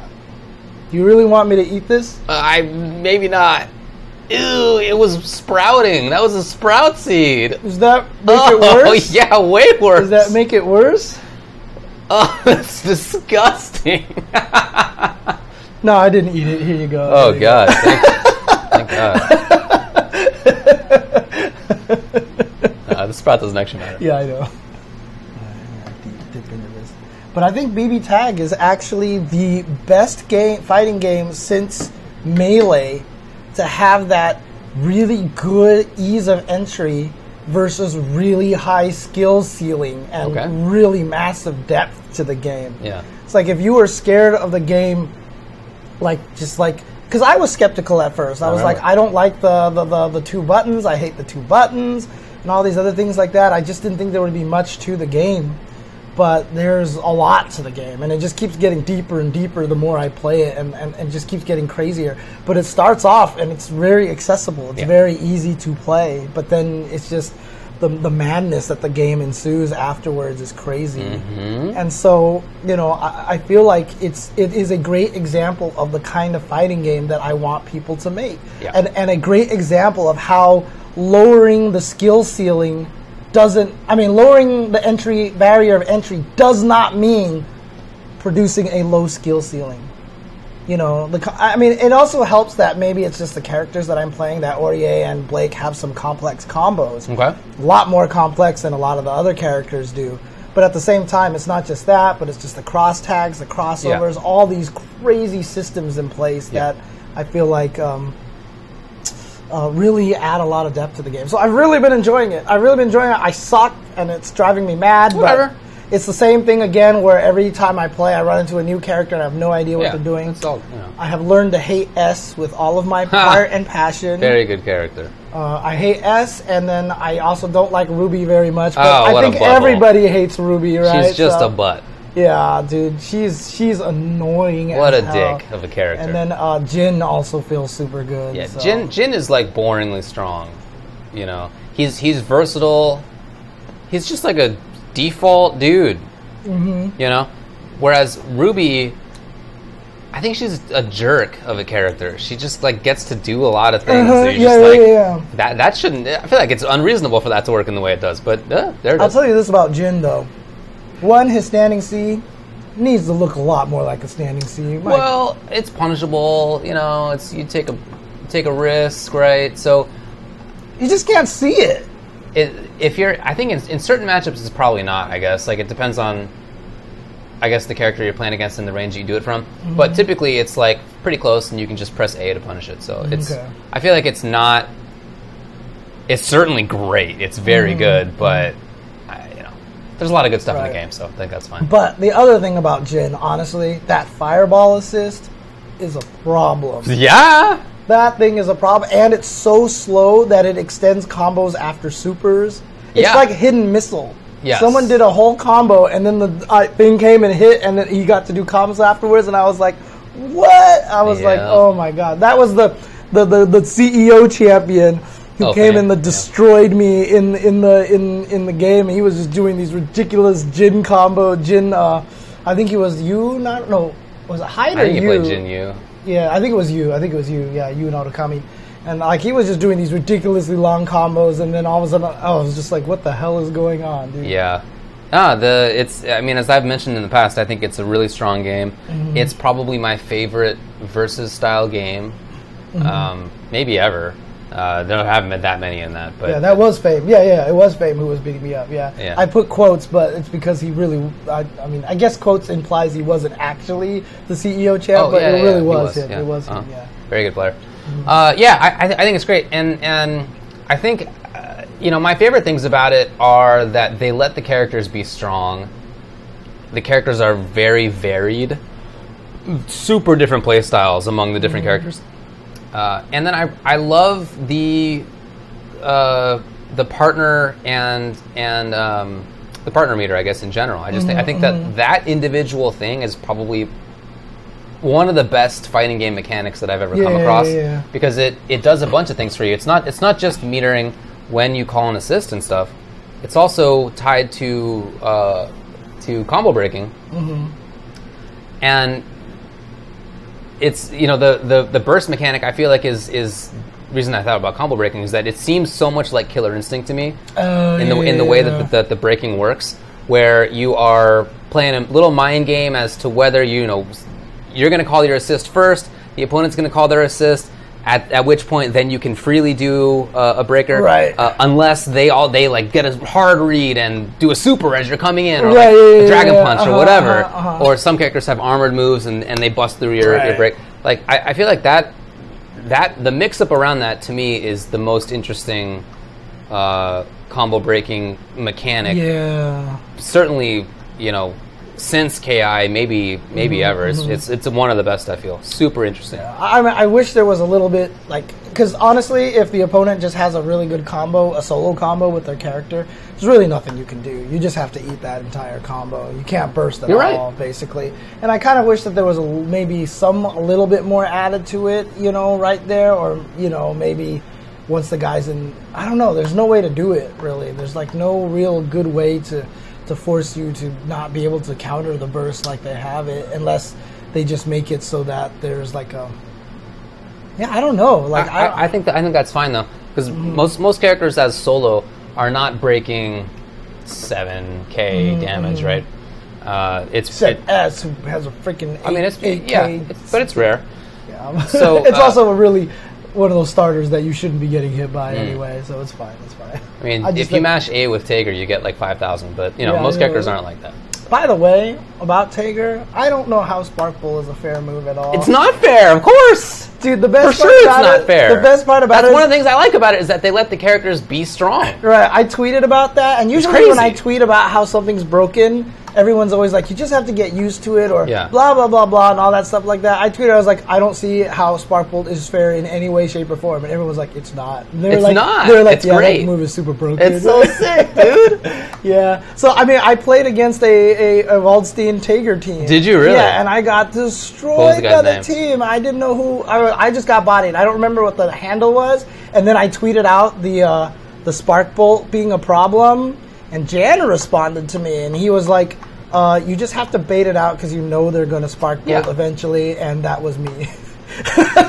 so I played Jan. Oh, it was Jan. It was Jan that I ended up Ah. playing and getting beat up by, which made me feel a little better pretty about good it. player. He's kind of good, so but man, that team just destroyed me, dude. That team is such. I mean, again, it's it's Hulk Haggar. It's, Yeah. Mm-hmm, It really is Hulk Haggar. It's so it's so good. Um, Wall I mean, they just hit you from across the screen at any point in time, and everything leads into a combo thanks to Spark Bolt, dude. yeah, I played I played against Ryan too. Uh, it's the the team is. I mean, certainly part of it is early grappler syndrome. Mm-hmm. Why it's why it seems so strong for you. You'll you'll definitely get used to part of it, and it won't seem quite as strong anymore. But it's it definitely will end up being a good team. Still, it's not going to end up bad. There's just times where like, you know, he starts charging his standing B, and I jump, and I'm like, I got you now. Hit an attack button. Oh, there's no hurt button. There's no hit button. You can't hurt It's it. just armored. Yeah, You just can't do anything to it. And I was like, what the got guard hell? point. Oh man. Yeah. But, But you um, know, like a- after after you block five B, he doesn't really have great options. The overhead is unsafe afterward, Mm-hmm, uh, so you should default to the low. But you know, it's, if he tries to do a two B afterward, you can interrupt it. It's like it's yeah, not. yeah, He definitely has issues, but he's strong for sure. yeah. sure. dude, my team is amazing. Actually, I'm just not good myself right now. I just need to learn to get better with it. It's Blake is a really hard character to learn. I think because she's very unconventional, but she's definitely one of the best characters in the game. I think Yeah. once you get control with her, she's like super, super good. So, but uh, you know, speaking of BlazBlue Cross Tag Battle, like I said, I'm enjoying it right now. I'm having a good time. Again, we've mentioned this before. Highly recommended that you try it out. I didn't expect to care about it. A lot of people I know who care about it a lot, including you know BG Callisto's talking in that chat. He didn't expect to care about Mm-hmm, it. You had you had pro- issues with it coming into it. Uh-huh. Even one of the guys who Really? talked to me early on who had issues with it is playing it right now. Ser- seriously, so, like yeah. it's such a good game. It's so fun, super interesting game. Mm-hmm, Highly, highly recommended. yeah, yeah. But um, interestingly enough, it's overtaken Melee at Evo, and Wizard tweeted out today that it has over a thousand entrants. hmm So BlazBlue Cross Tag Battle has managed over a thousand entrants. What do you What do you think of that? Well, it was doing better than Injustice at the start. Wait, did it surpass Smash Four and or Melee? Wh- which game did you say? It was, Smash Four. Oh, it surpassed Smash Four. Okay, so Melee is still in. Did you say Melee? I Oh, said Melee. Yeah, didn't yeah, even yeah. notice my That bad. was my stuff. Yeah, it That's was my Smash bad. Four. Okay. Uh, okay. yeah, a thousand means that it it doubles more than doubles what the biggest previous BlazBlue game had, and it's the Mm-hmm. most entered ArcSys game. I guess Dragon Ball FighterZ is also going to be that at the same time, No, right? yeah, But yeah, yeah. Uh-huh, you know, it's uh-huh. it's has more interest than any ArcSys. previous. Yeah. That's true. I guess yeah, maybe that's the way to put it. Is Mm-hmm. it's only ArcSys rather than you know ArcSys plus Bandai Namco. Yeah. Plus Toriyama Company. I guess yeah. So that kind of has a, a lot to do. Oh, for sure, the IP is a big part of the, the success there. Right, right, Uh, so, so the, the popularity is is great. I thought that, I mean, as we've discussed in the past, that part of why it got as many entrants as it did was that people didn't they registered for it before they knew anything Right, about it. and they're like, might as well. You right, know, uh-huh, right. uh-huh. But then, when we first started hearing what the uh, registrant numbers were, it was I think second lowest after or above uh, Injustice. Since then, it's clearly gone up a lot. Mm-hmm, Right. And I think in the meantime, everybody else who's tried it has been having the same discovery that we have, which is Mm-hmm. didn't expect to care that much about it, but it's super sick Yeah, yeah, yeah. and Uh-huh. everybody keeps talking about it. So uh, I feel like there's there's been a lot of just word of mouth about the game. Mm-hmm, I haven't seen, not in the U.S. anyway, like advertising for it Right. or anything. It's just it's just word of mouth. You got to try this game out. It's super good, and people are talking about it. And I feel like that's a big reason why there's so many entrants. the, the the biggest concern I have right now is it hasn't quite had that cross genre appeal. I guess that that uh, Dragon Ball has. I haven't seen like the NRS players playing yeah, it and stuff right. like that. But I, I think that's not to be expected. yeah, but I mean, honestly, I feel like it's because the thing about it is, like we've talked about Uniel and Unist a bunch, and we love the grid system. We love how Sure. deep the system is. A lot of really well thought out mechanics and everything like that, and how they design the game and everything like that. I mean, I feel like Crosstag is like right there behind Uniel as probably one of the most interesting core mechanic setups. They they just really did a lot of really well thought out things. For example, the the fact that they put the uppercut on the same as the same button combination as push block was very intentional and it's it's such a good idea because now if you bait out push block you can kill someone really mm-hmm. badly because they can't mm-hmm. burst at all, mm-hmm. right? and so just a lot of like really smart design you can't mash push block either No because way. if you if you succeed you push block and then uppercut and die. You know they just did a lot of really smart things like that. And and, and I and I appreciate a lot of the systems that they came out with and stuff like that so. Definitely agree with that. Uh, it's so Thwok mentions that a lot of Marvel players are picking up cross tag. That that's true, but I think that that's not a different subgenre. I think it is a versus. yeah It's you know, it's not. I, I feel like it has more in common with a versus game than it does with BlazBlue, with Yeah. Mm-hmm. with sort of traditional BlazBlue. It's characters from it, so there's going to be obviously some some similarity, but. In terms of many of the mechanics, I really think it's more of a versus game. Mm-hmm. I, I, so if I were to classify it in subgenres, I'd definitely put it in versus and not sort of traditional it's less anime anime game because there's also none of the uh, like it's not about a v- vertical space. It's a very horizontal game.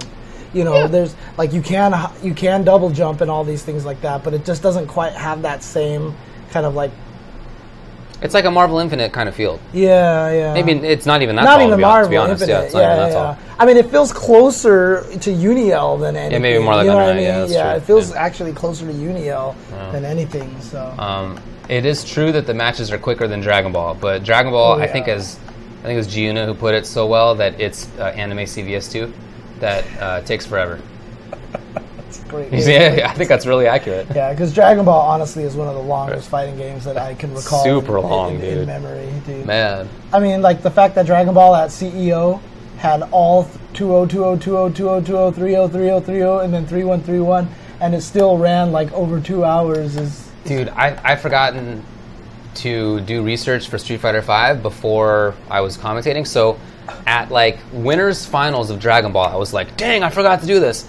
And so I wanted to see like you know who, I knew who was there, Yeah, no, but like yeah. how, How have they done there. recently, Yeah, yeah, what the uh-huh. paths were and stuff like that, so I could talk about it on stream. And I figured, oh man, I got to cram, I got to make, got to go fast, I got to look into this fast. And 40 minutes later, it's like still in grand finals. I was like, what was I worried about?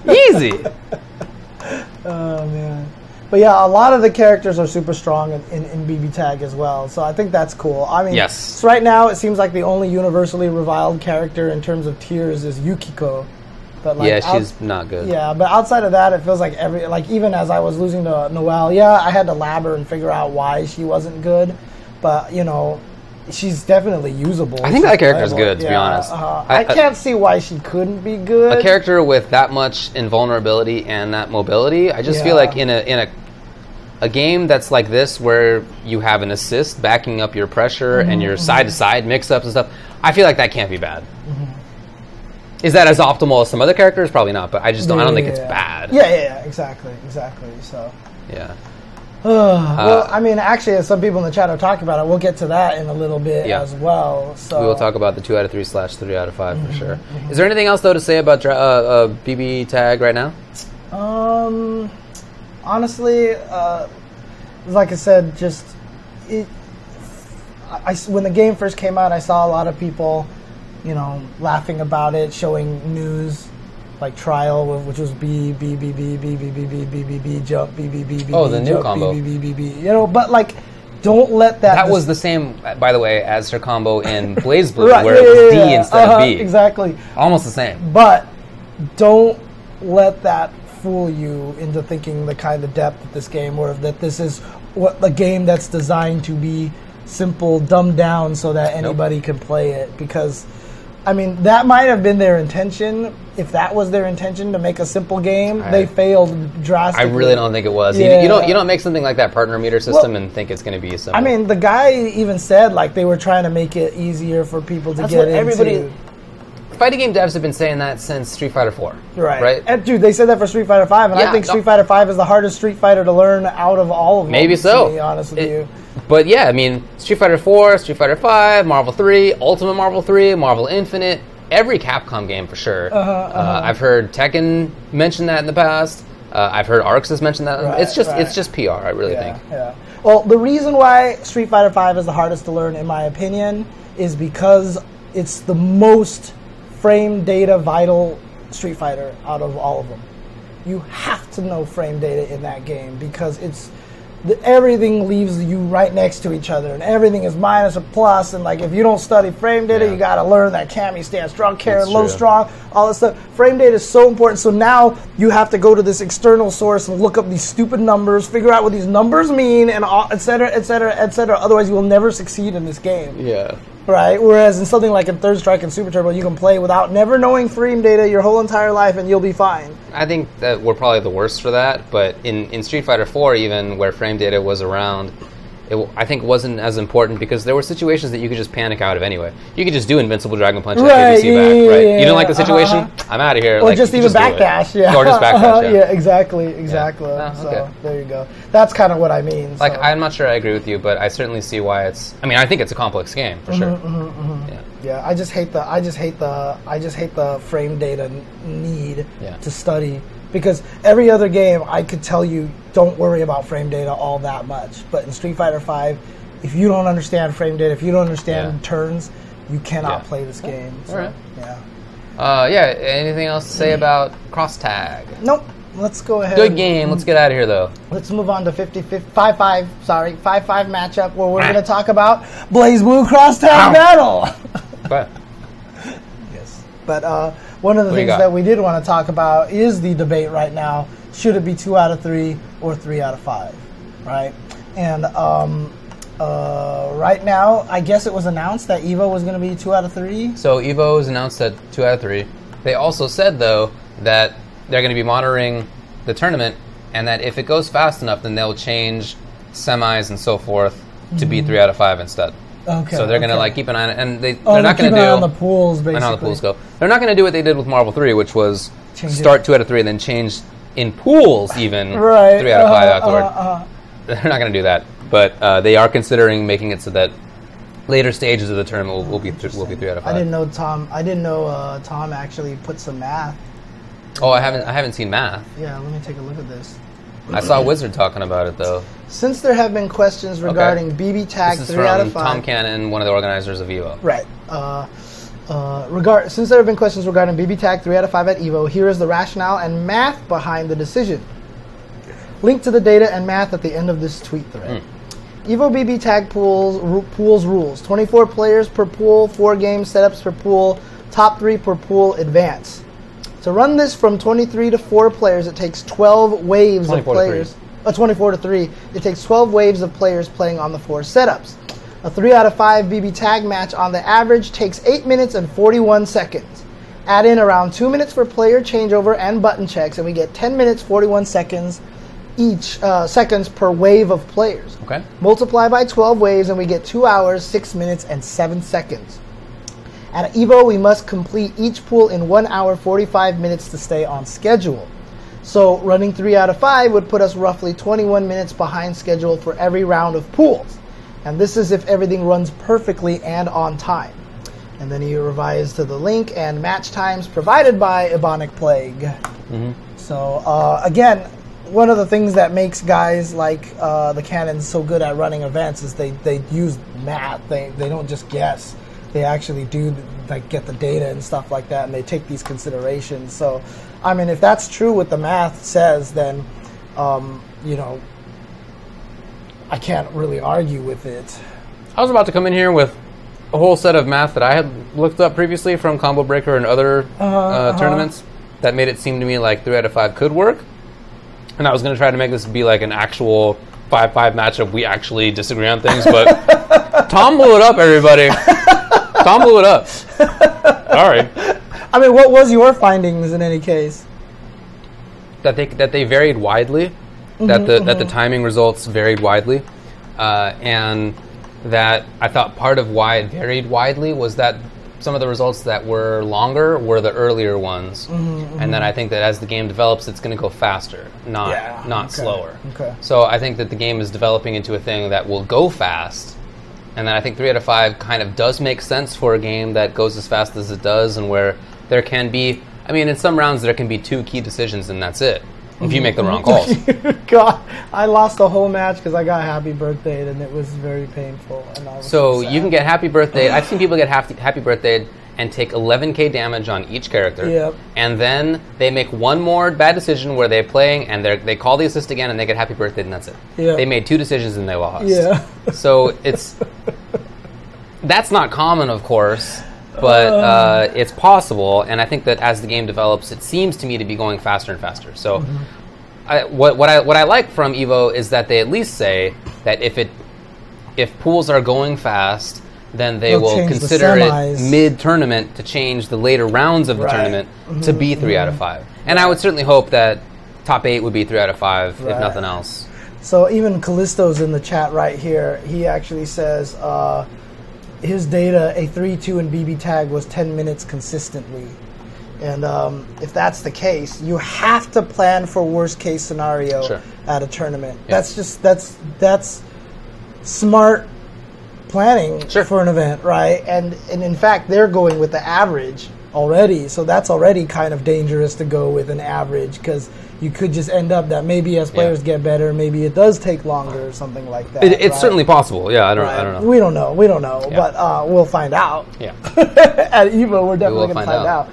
But yeah, I mean, uh, I mean, I think Tom Cannon put it pretty succinctly. Uh, to be honest with you, I was all so- coming in here ready to argue, man, but all right, fine. no arguing necessary. Oh man! But again, shout outs to the Cannons for and like you said, uh, exactly as you said, you know, it's great that they're willing to change it in semis Yeah. if it does turn out to be a bad, if it turns out to be too fast. Agreed. So And uh, look, I don't think every game needs to be three out of five. That's, that's not my position. I'm not one of those folks. I don't think that Street Fighter needs that. I don't think Injustice needs that. I don't know how typical. Injustice got to that point. To be Uh, honest, in Injustice One, I it kind of did make more sense. Some characters had 100% damage combos. Oh, like okay, it was, okay, okay. li- it was more volatile. it was established that way in Injustice One, and they're like, "But it was that way before." Right? Well, it, when Injustice Two came out, everybody just thought, okay, well, Injustice I One mean, was three out of right? five. it's so, the same thing that happened with MVCI because MVC three was three out of five, and so MVCI let's do three out of five as well. Even though MVCI lasts, I think, decently longer. Well, I'm not really sure. So that- I mean, depends on because Soul Stones and all these other things Yeah. like that causing matches to go. I mean, I wouldn't be surprised. I just I haven't seen data either way. Yeah, so. And it was just really hard for people to land big combos in MVCI because of the counter tags and stuff like that. And to be honest with you, I mean, part of the BlazBlue discussion and stuff like that, a lot of the things that I like about BlazBlue are very similar to things I loved about MVCI. That's what but, I'm saying. You know, but, like, I don't know, one game is not MVCI, so it's that much. There it is. Yeah. Anyways. plenty of reused assets, entirely, in fact. Re- Yeah, well, almost except for the Ruby assets. Yeah. characters, right? But that was also MVC2. Reused stages, Yeah, soundtracks. and that was also MVCI, right? Yeah, that's what I'm saying. Yeah, so MVCI had a few brand new characters. So BB Tag finals will be on Sunday. Yes, right? I think they're Sunday morning. yeah, Sunday morning. So they're gonna be the first one on Sunday. That's right. I, oh, believe so. God, okay, that's gonna be rough. I'm gonna have to. I need to. See It'll be that. fine for me, Oh, man. Saturdays? That's gonna be. Is it Saturday? Oh, Well, oh, Saturday is GG. Oh no, yeah, Saturday. Should That's be what I thought. Yeah, yeah, yeah. Sunday morning. That's gonna be rough because I'm gonna be up late on Saturday. So it'll be easy for me in that East Coast time zone, watching on stream. so sad about that. Man. but- I'm sorry. No, dude. I, I, Uh. I actually woke up a couple of days ago with like, I don't know, this feeling in the pit of my stomach, like something was wrong. Like it was like it's Uh-huh. not. It's wrong that I'm not gonna be there. It's like a, it's a weird feeling. It's, it Uh-huh. shouldn't be that serious, but that's that's how I've been Oh, feeling about man. it. But indeed, I'm gonna be a stream monster. All right. Well, okay. So five five matchup. Another topic we wanted to talk about was the upcoming IPS online tournament. Ah, here, here's a tale. So the Injustice Pro Series has some online events, just like the other Capcom ones? yeah, series do. Uh, and there's there are a couple. There's going to be uh, EU, for example, but not just EU. There's EU West and EU East, as well as North America West, North America East. There's not, however, a Middle East. Yes. And there's actually a pretty legit Middle Eastern scene. Uh, Tekken Master is the best known, but just at Vianality, uh, another player, Shark Teeth, also made top 8 and there were two or three other players there from the Middle East. One guy got ninth. Like they have a legit scene there. Um, they obviously want to do well and get points too. So what they're planning to do is to uh, uh, is to uh, uh, enter the European tournaments, even though they're in the Middle East, Right. And- and- as a way to get extra points. a lot of the uh, a lot of them limit you on your location, right? So like on the Capcom Pro Tour ones, I don't think that they would even be allowed. To I don't do think so right? either. But as far as I know, that that rule it doesn't exist for NRS. Right, or either that, or they just know that they don't really have any other one to enter. Yeah, that, that could be. And, and keep in mind that there's only one Injustice Pro Series event in, uh, well, I guess, yeah, no, it's just Vianality. I think it's just Vianality when it comes to Yeah, EU. Really? There was only No, there's one- also Celtic Throwdown, but that's a Oh, ranking okay, event, okay. and Vianality was the premiere. So there's only, oh no, VS Fighting also. Vianality, though, is in Austria, and VS Fighting is in the UK. Right. So these are kind of different spots on the map, right? If you're if you're a Middle Eastern player, it's definitely harder to get to VS Fighting. That's a lot farther away. So Look, um, we've- it's, it's it's hard for them, and they want to get as many points as possible. Yeah, we have flown from Germany to Kuwait. Yeah. That is not a close distance. No, not at all. That is not a close distance. Not at I mean, all. sometimes when you don't live there, you don't realize, like, if you think, oh, two countries are in South America, they can't be that far Right. apart. But then it's like, oh my God, right? Yeah. And so, to, to be fair, if you place California against a map of Europe, it actually goes from the North Sea down to the Mediterranean Sea. it, it spans the entirety of Okay, Central Europe. enough, so uh, the countries out there are small, but there's a lot of countries in between Germany and Kuwait. okay. Well, Wasminator also says that uh, I, uh, VS Fighting is not IPS anymore. That that was last year. Oh, year. dang, is this last year that I'm looking up? Oh, sure enough, it is last year. My, oh, yeah, congratulations to Oh. SonicFox, it even says. Wow, uh, my bad. So I, then I, that I had thought that it was only Vianality. Okay, when so I read this, I was confused. Yeah, okay, Yeah, okay. so it's just. Vianality. Anyway, But here's what's happening. Yeah. The Middle Eastern players are going to play in e- in Europe online. All right, so there are going to be people playing from, you know, presumably Finland, and they have to play against somebody from at the top of Europe versus somebody not even in Europe at all, kind of far away from Europe. What do you think about that? Um, I obviously it's not great. It's not great to, because the distance is bad. The connection might not be very good, and um, you just don't want to have to do. I mean, online tournament results are kind of dodgy already. We even had uh, five five where we talked about online tournaments being legit or not. And you know, our answers, both of us were kind of like, not really, just because of the problems. Yeah. So it's a bad thing, but at the same time, I'm not gonna blame the Middle Eastern guys because they want the points. Yeah. And if there's no rule saying they can't do it,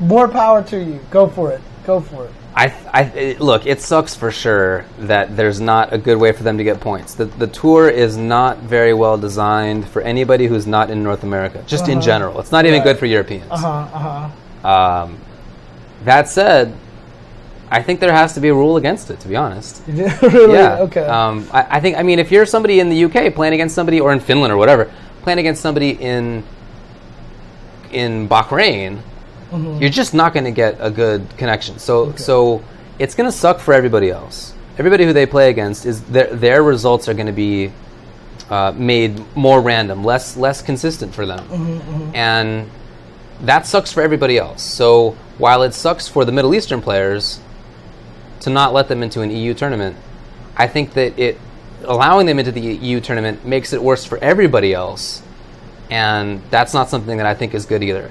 Obviously, the ideal situation is just to have more stuff. for- Right, yeah, yeah, right. They yeah. just need, and I, I don't know why they couldn't do it for Middle East to have an online tournament. What's the cost to them? Right? It's just arrange an afternoon where like it just happens. Yeah, it's like what's uh, that? You're not running a big event, right? Like right. I don't know. You don't need to rent a venue or That's what I'm anything talking like about, that, yeah. Right. So. Um, but but yeah, I think I think considering this, the situation that it's it's worse for the rest of the people entering the tournament than it is for. Yeah.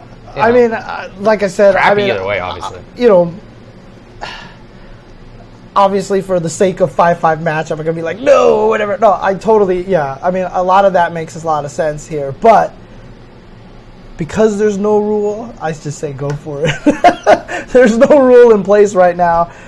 I mean, that's the thing. You're trying to get into this IPS. There's a lot of money on the line. Sure. If you're one of these guys from the Middle East, I wouldn't feel bad about it. If you make other people, if I, if I were them, I'd, I'd probably try the same thing. Sure. Right, I just- exactly. I think Uh, that if, if I'm the person running the overarching event, that and I somehow didn't make the decision for there to be more online events, I guess. uh, I think I think in order for there to be quality of play for everybody else, that, uh, that yeah, you have to limit the regional par- participation to what the right. region actually is. yeah, I mean that's the ideal situation. And then, Well, that's like- not again. That's not ideal. Ideal is to have more Well, well, yeah. No, I, what I mean is, ideal is that each have their own region. Yeah. And then you don't actually have them cross regions like that because Yeah. they have their own. That's the ideal situation is to not have people playing all these things like that. It'd be nice to have uh, at least something going on in, in Africa. Like in some of this controversy, there have actually been players who have uh, talked from uh, on Twitter from uh, Morocco and from Nigeria, Uh-huh. uh, and I think somebody from Angola even, and they're they're playing. You know, it'd be nice if they had something Right, too. yeah. Africa's a really big place. I don't know that you could have just like an Africa tournament. You might need to have like South and North Africa just to have it be uh-huh, uh-huh. At all I mean, viable. it's, it's kind of the same thing. nice. It's kind of the same thing when they did like the Latin region online tournaments, Yeah. right? Because the guy playing in Peru, like at the south of Yeah. Chile or something like that. Right. I mean, Su- southern Chile versus northern Mexico. Like, what? Is, that doesn't make I mean, like sense, when right? I visited Chile, right? It's, I was in like the middle of South America, like a Yeah. little bit, like kind of down there. But you know, I was talking to one of the guys. He's like, "Oh yeah, I, I was one of the guys who works on Omen of Sorrow." Mm-hmm. Actually, he's like, "No, I'm from Southern Chile." And I told, and he found out I love penguins. He's like, "Oh yeah, like just a few hours from where I live." There's the penguins down there Mm-hmm. because they're right next to Antarctica. Yeah. You know? Yep. because Chile goes all the way up and down, dude. I mean, it's a big place. It's a big place, a yeah. big place. Anyway, the the biggest point is that there really needs to be better thought about how to cater to everybody who wants to play the game. Mm-hmm. C- certainly, the best players and and and the most uh, players are in North America when it comes to Mm-hmm. injustice. So I get having that be what you're concentrating on, but you know, there's people playing the game from all over the place. Well, okay. So here's another question though. What if, like, they say, let's do Middle East, right? And then like ten people enter, Uh, maybe. and then you know they get a bunch of free points essentially. Like, is would you then be like, well, done with that region kind of thing, or Maybe, yeah. I mean, I, I'm, I'm not sure that the best thing to do is to have there be an online tournament for the Middle East. I think it'd be nice if, if like Kuwait Battle Royale was a, yeah, a point situation. uh-huh, like, uh, there's there's definitely more that they could be doing offline. Eh, that's not the only tournament in the Middle East either. Not the only offline event. There's Yeah. other stuff too. there's a lot of events to take advantage of. Not take advantage of, but to utilize.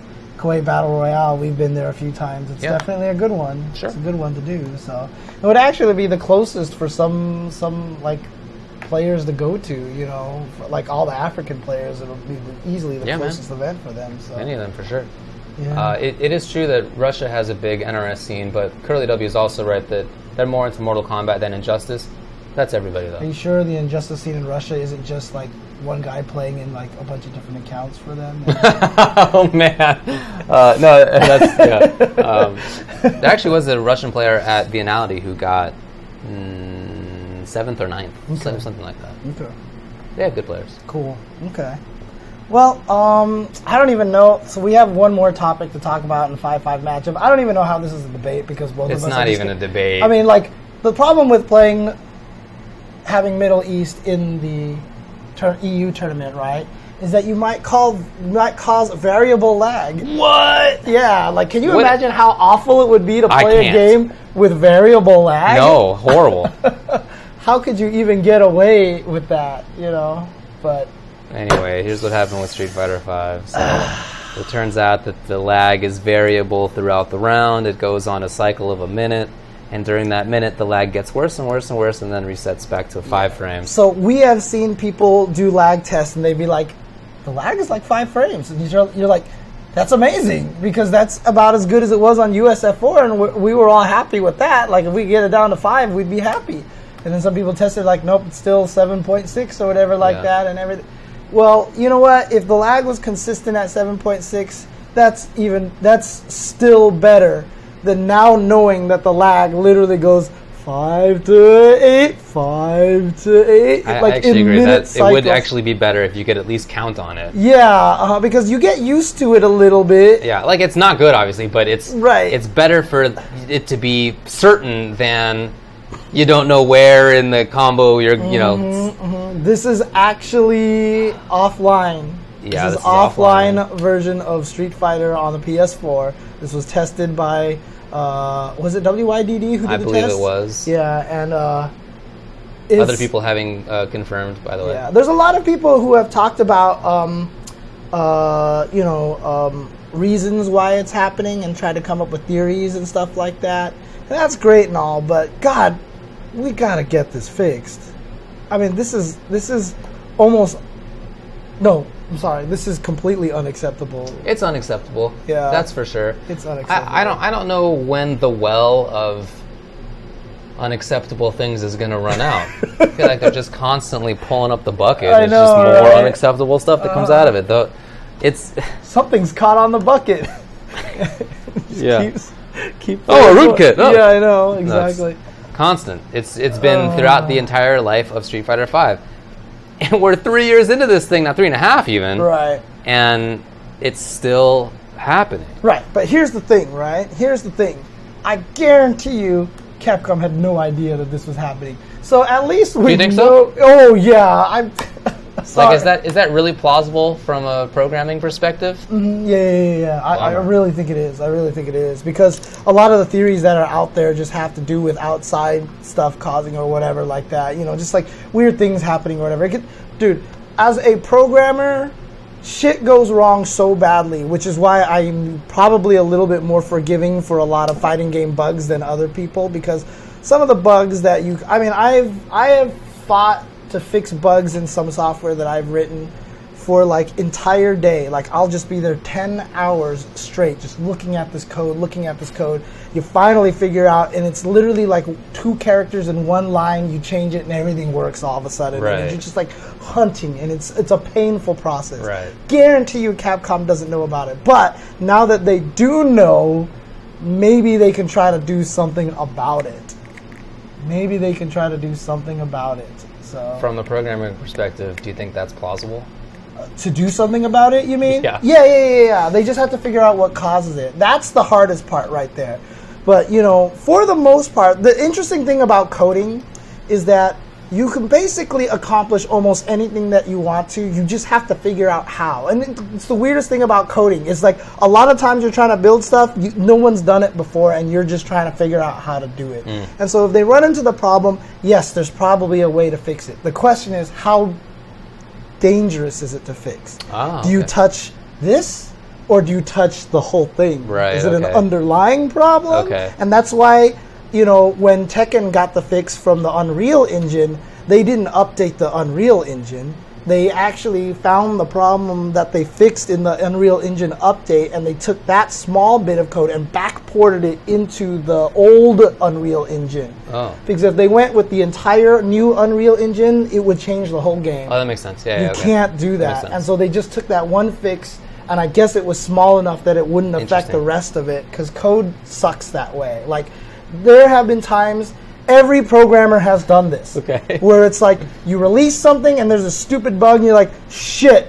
There's this stupid bug. I didn't test the scenario. You know what? I can fix this real quick. I know exactly what's wrong with it. I'm just gonna fix it. I'm gonna roll it out, and then it breaks everything. And you're just like, fuck, and you need to roll it back, and everyone's like, what happened, dude? And it's like that's that is the coding walk of shame right there. Uh. you, you when you have to roll back because that one little fix Yeah. that you thought you could sneak in there to fix the problem was gonna work, and it ends up making things worse. Like that is the that is the walk of shame basically for all Dang. programmers right there. So coding is is is a weird thing, and so if they find out it's a problem that they can fix and it's an easy fix, they should definitely do it, right? But we'll we'll we'll see. Oh yeah, oh dude, my code WaveGen, I will tell you this right now. People used to make fun of my code because of the comments.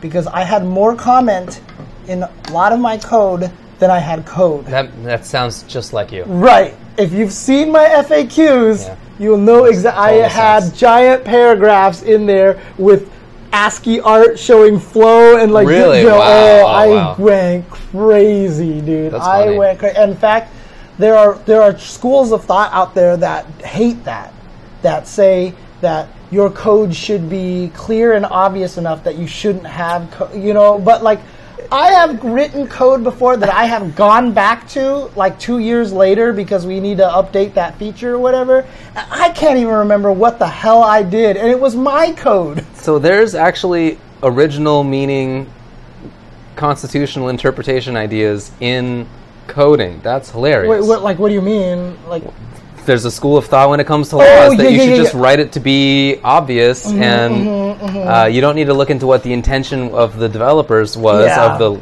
law code. uh-huh. It's even called legal code, but I just Right, call it code. yeah. Um, you, don't, you don't need to look into it because whatever they agreed upon must have been what they intended, right? Right. Because why would they not have put that in there? So you don't need to look into all the actual reasons they did it. Yeah, uh-huh. Yeah, see, there you go. One of the guys in the chat says it. One of my professors marks us down for comments because he had to read a book because he read a book that says code should be clear enough without comments. I come from the school of that's total bullshit. Come on. I think that's total bullshit because like you have to go through so many hoops when you code your stuff. Like, and you're you're in a crunch as well. You're coding stuff, and you're like, oh shit, I need to figure out why isn't this working. Oh, if I just took, oh, you know what? I came up with this really cool, clever way to do this, and you code it real quick. Yeah. And then, like I said, two years later, you go back to that code. You're like, what the fuck did I do? Like, I had a comment funny. for almost every line of code that I wrote. Like everything I did, I was like, assign to this variable. Do this. Like, yes, it's super obvious what it's doing, but I did it anyway because for me, it was just so when other people had to look at your Yeah. code, they just knew exactly what Maybe you I were should start doing that because there's sometimes when I write a contract, like a template, that I don't need to use very often. And then two years later, a client comes to me and needs that thing again. And then I go back and look at what my, my template was, and I kind of don't understand why I wrote it in the way that I did. dude, dude, I'm telling you, it sounds to me contracting and coding is probably yeah, we've talked about this before, but yeah, we, uh, I I think there is actually a lot of uh, lot of similarities Yeah, between the yeah, two uh-huh. businesses for it's sure. really funny, but honestly, That's why law as a career is going to get phased out.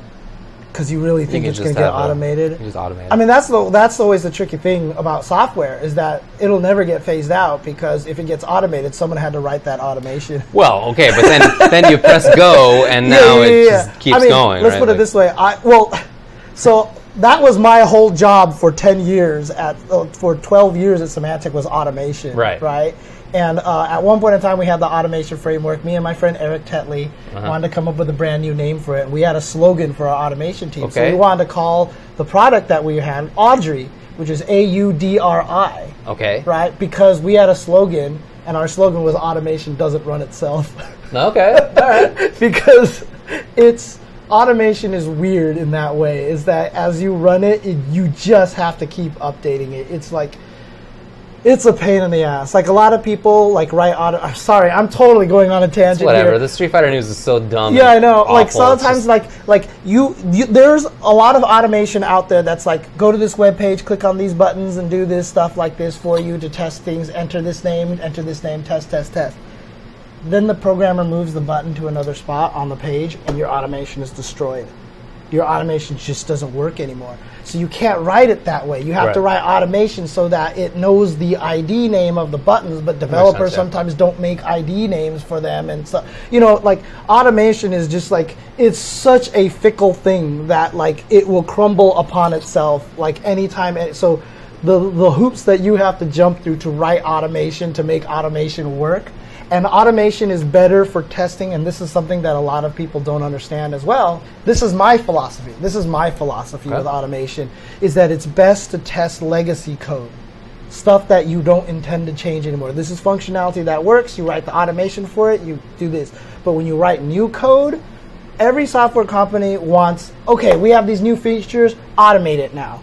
And it's just like, it's the stupidest thing because it's a new feature and the devs are changing it constantly. Uh-huh. And so, like, automating that is you're just playing catch up 100% of the time. I can see Anything you create, you, as soon as they change it, the dev has to tell you, or the dev writes the automation themselves and they have to change the automation. It's, Right. it's just a pain in the ass. So, I mean, like I said, over a decade of automation, I Yeah. can talk about this forever. I can talk about Okay. this forever. All right, maybe may- maybe there will still be rules for five or six, five or six lawyers in the world. You know, it's- Oh man, yeah, no, seriously, nerding out here. I have very strong opinions on automation. So, and, and it's funny too because I don't think you've actually heard me talk about like it. Like, not to not this that de- part of it. Not no. to this detail Yeah, not before. to not so- automation specifically. Mm-hmm.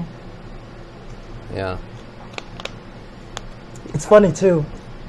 Someone typed in Autobots in the chat, that like that's. I came up with my own backstory to the Transformers because I watched the Michael Bay movie and I was like, this is shit. So like, this is how I would write the backstory. Yeah. And the reason why they would be called autom- Autobots was because they would have been the automation robots. They Okay. were the ones that did all the work. So they're called okay. Autobots. And the Decepticons were the ones that created the ideas. So they were originally called the Concepticons. They were Concepticons, and then when the war broke out, because they started making the the automated automation robots do all the work, and then they took in all the rewards basically Yeah. and stuff like that. Then the Autobots nicknamed them the Decepticons as a joke, and then it just stuck. I see. That was my fan fiction Wow. of Transformers. So Yesterday, I got uh, caught by one of these YouTube videos. I don't know if you've ever seen them, where it's it's like comparing the sizes of different mechas in different animes. I don't know why. Somebody somebody posted it on I think Facebook, and so I was like, "No, spend eight minutes watching this. Why not?" Uh-huh, And uh, so I got caught in the vortex of like, "Wow, that thing's way bigger than I feel like anything should be." what's going on here? So I spent all this time looking up the backstories of things. Anyway, now I know uh, a little bit more about the back, the origins of Uh-huh. Transformers and what is it? There's one of them is Prime, and then the other one, the like Chaos Force guy. Now I don't oh remember his yeah, name. yeah, yeah, you're Uh, like Unicron. and- yeah, and- Unicron, there you go. It was Unicron, and there was um uh Sigma Sigma Prime or something like that. I think it just said Prime, but yeah. Yeah, uh huh. All these things. Like seriously, like I, I had, Anyway, that was I had 10 this minutes of whole my like life. my own Transformers movie because I hated the Michael Bay movie so much. Yeah. I mean, the first Transformers movie is my absolute all-time most hated movie. That's the only one of them I've seen. Right, and I, I've seen the second one, and yes, I, I know the second one is technically a worse movie, What? but that's why I hate the first one more, is because people will defend it. You know, that makes me mad about it. But like, I even had like, it was Primus. That's yeah, like if you even think about it, like if you think about like I had this really cool conversation where like Optimus Prime shows up on Earth and the humans, you know, first talking to them, right? And the human actually asks Optimus Prime, like, "How do I know you're the good guys?" Yeah. And Optimus Prime would answer, "I don't even know anymore. We've been at war for Oh, so yeah. long." But it's like this really cool, like concept. Like it's just like guys, this They're is not like gonna neat take Transformers concept, that yeah. seriously, dude. co- Well, I'm not saying they shouldn't. I'm just saying that they're that that's how Hollywood's going to do it. I'm not. I, I'm not trying to Oh, okay, it. okay, okay. saying You're, that ju- you're just saying Hollywood fact, wouldn't like, care. yeah, yes, uh-huh. yes. It's a cool story, but but cool story, bro. But they would never care about it. Yes, except exactly. So, but dude, you could have made. I mean, the reason cool. why Transformers are still so popular to this day, compared to something like GI Joe, for example, is because they all came with files and personalities and stuff like that. They gave them all these characteristics, and you just gained your favorites. And, and, and Transformers is still super popular because there's this lore behind it, and I think that's super important. So. Sorry, you get me talking about Transformers and automation and and and automation, Transformers, and the NBA, and then you know I will I will rattle on forever. So okay, I will shut up now. But also the thing about the Decepticon. No, I'm just kidding. okay. I can put up with it. Well, do you want to take a break or just go into? There's really not much. There's not FGC, even that much There's not even about, dude. FGC news Yeah. to talk about. Yeah, there's not really much to talk about here. What do you Uh, got? Some events, event stuff that's happening over here. Uh, uh, in Japan, a Tekken 7 Fated Rep- Retribution Major Master Cup 10. Master Cup. which was my event of the year one Oh, year, yeah. uh, is returning on October 20th, 2018. Cool. So keep that in your memory. It was gigantic last year, right? Yeah. Uh, 1,035 players attended Master Cup 9. And so that's going to be on, on October 20th. It's going to be right before Canada Cup. Mm. So that's and where be- is that? I don't remember where that takes Uh, d- d- d- it doesn't say here. Click on the old linky. uh, right here. Yeah. Source mastercupofficial.com. Uh, it's all in Japanese. Okay, that seems like a good. it's probably a go. fair call. It's probably a fair call. Well, there's a map here. Okay, tell me where it is. It's all in Japanese. I don't know it either.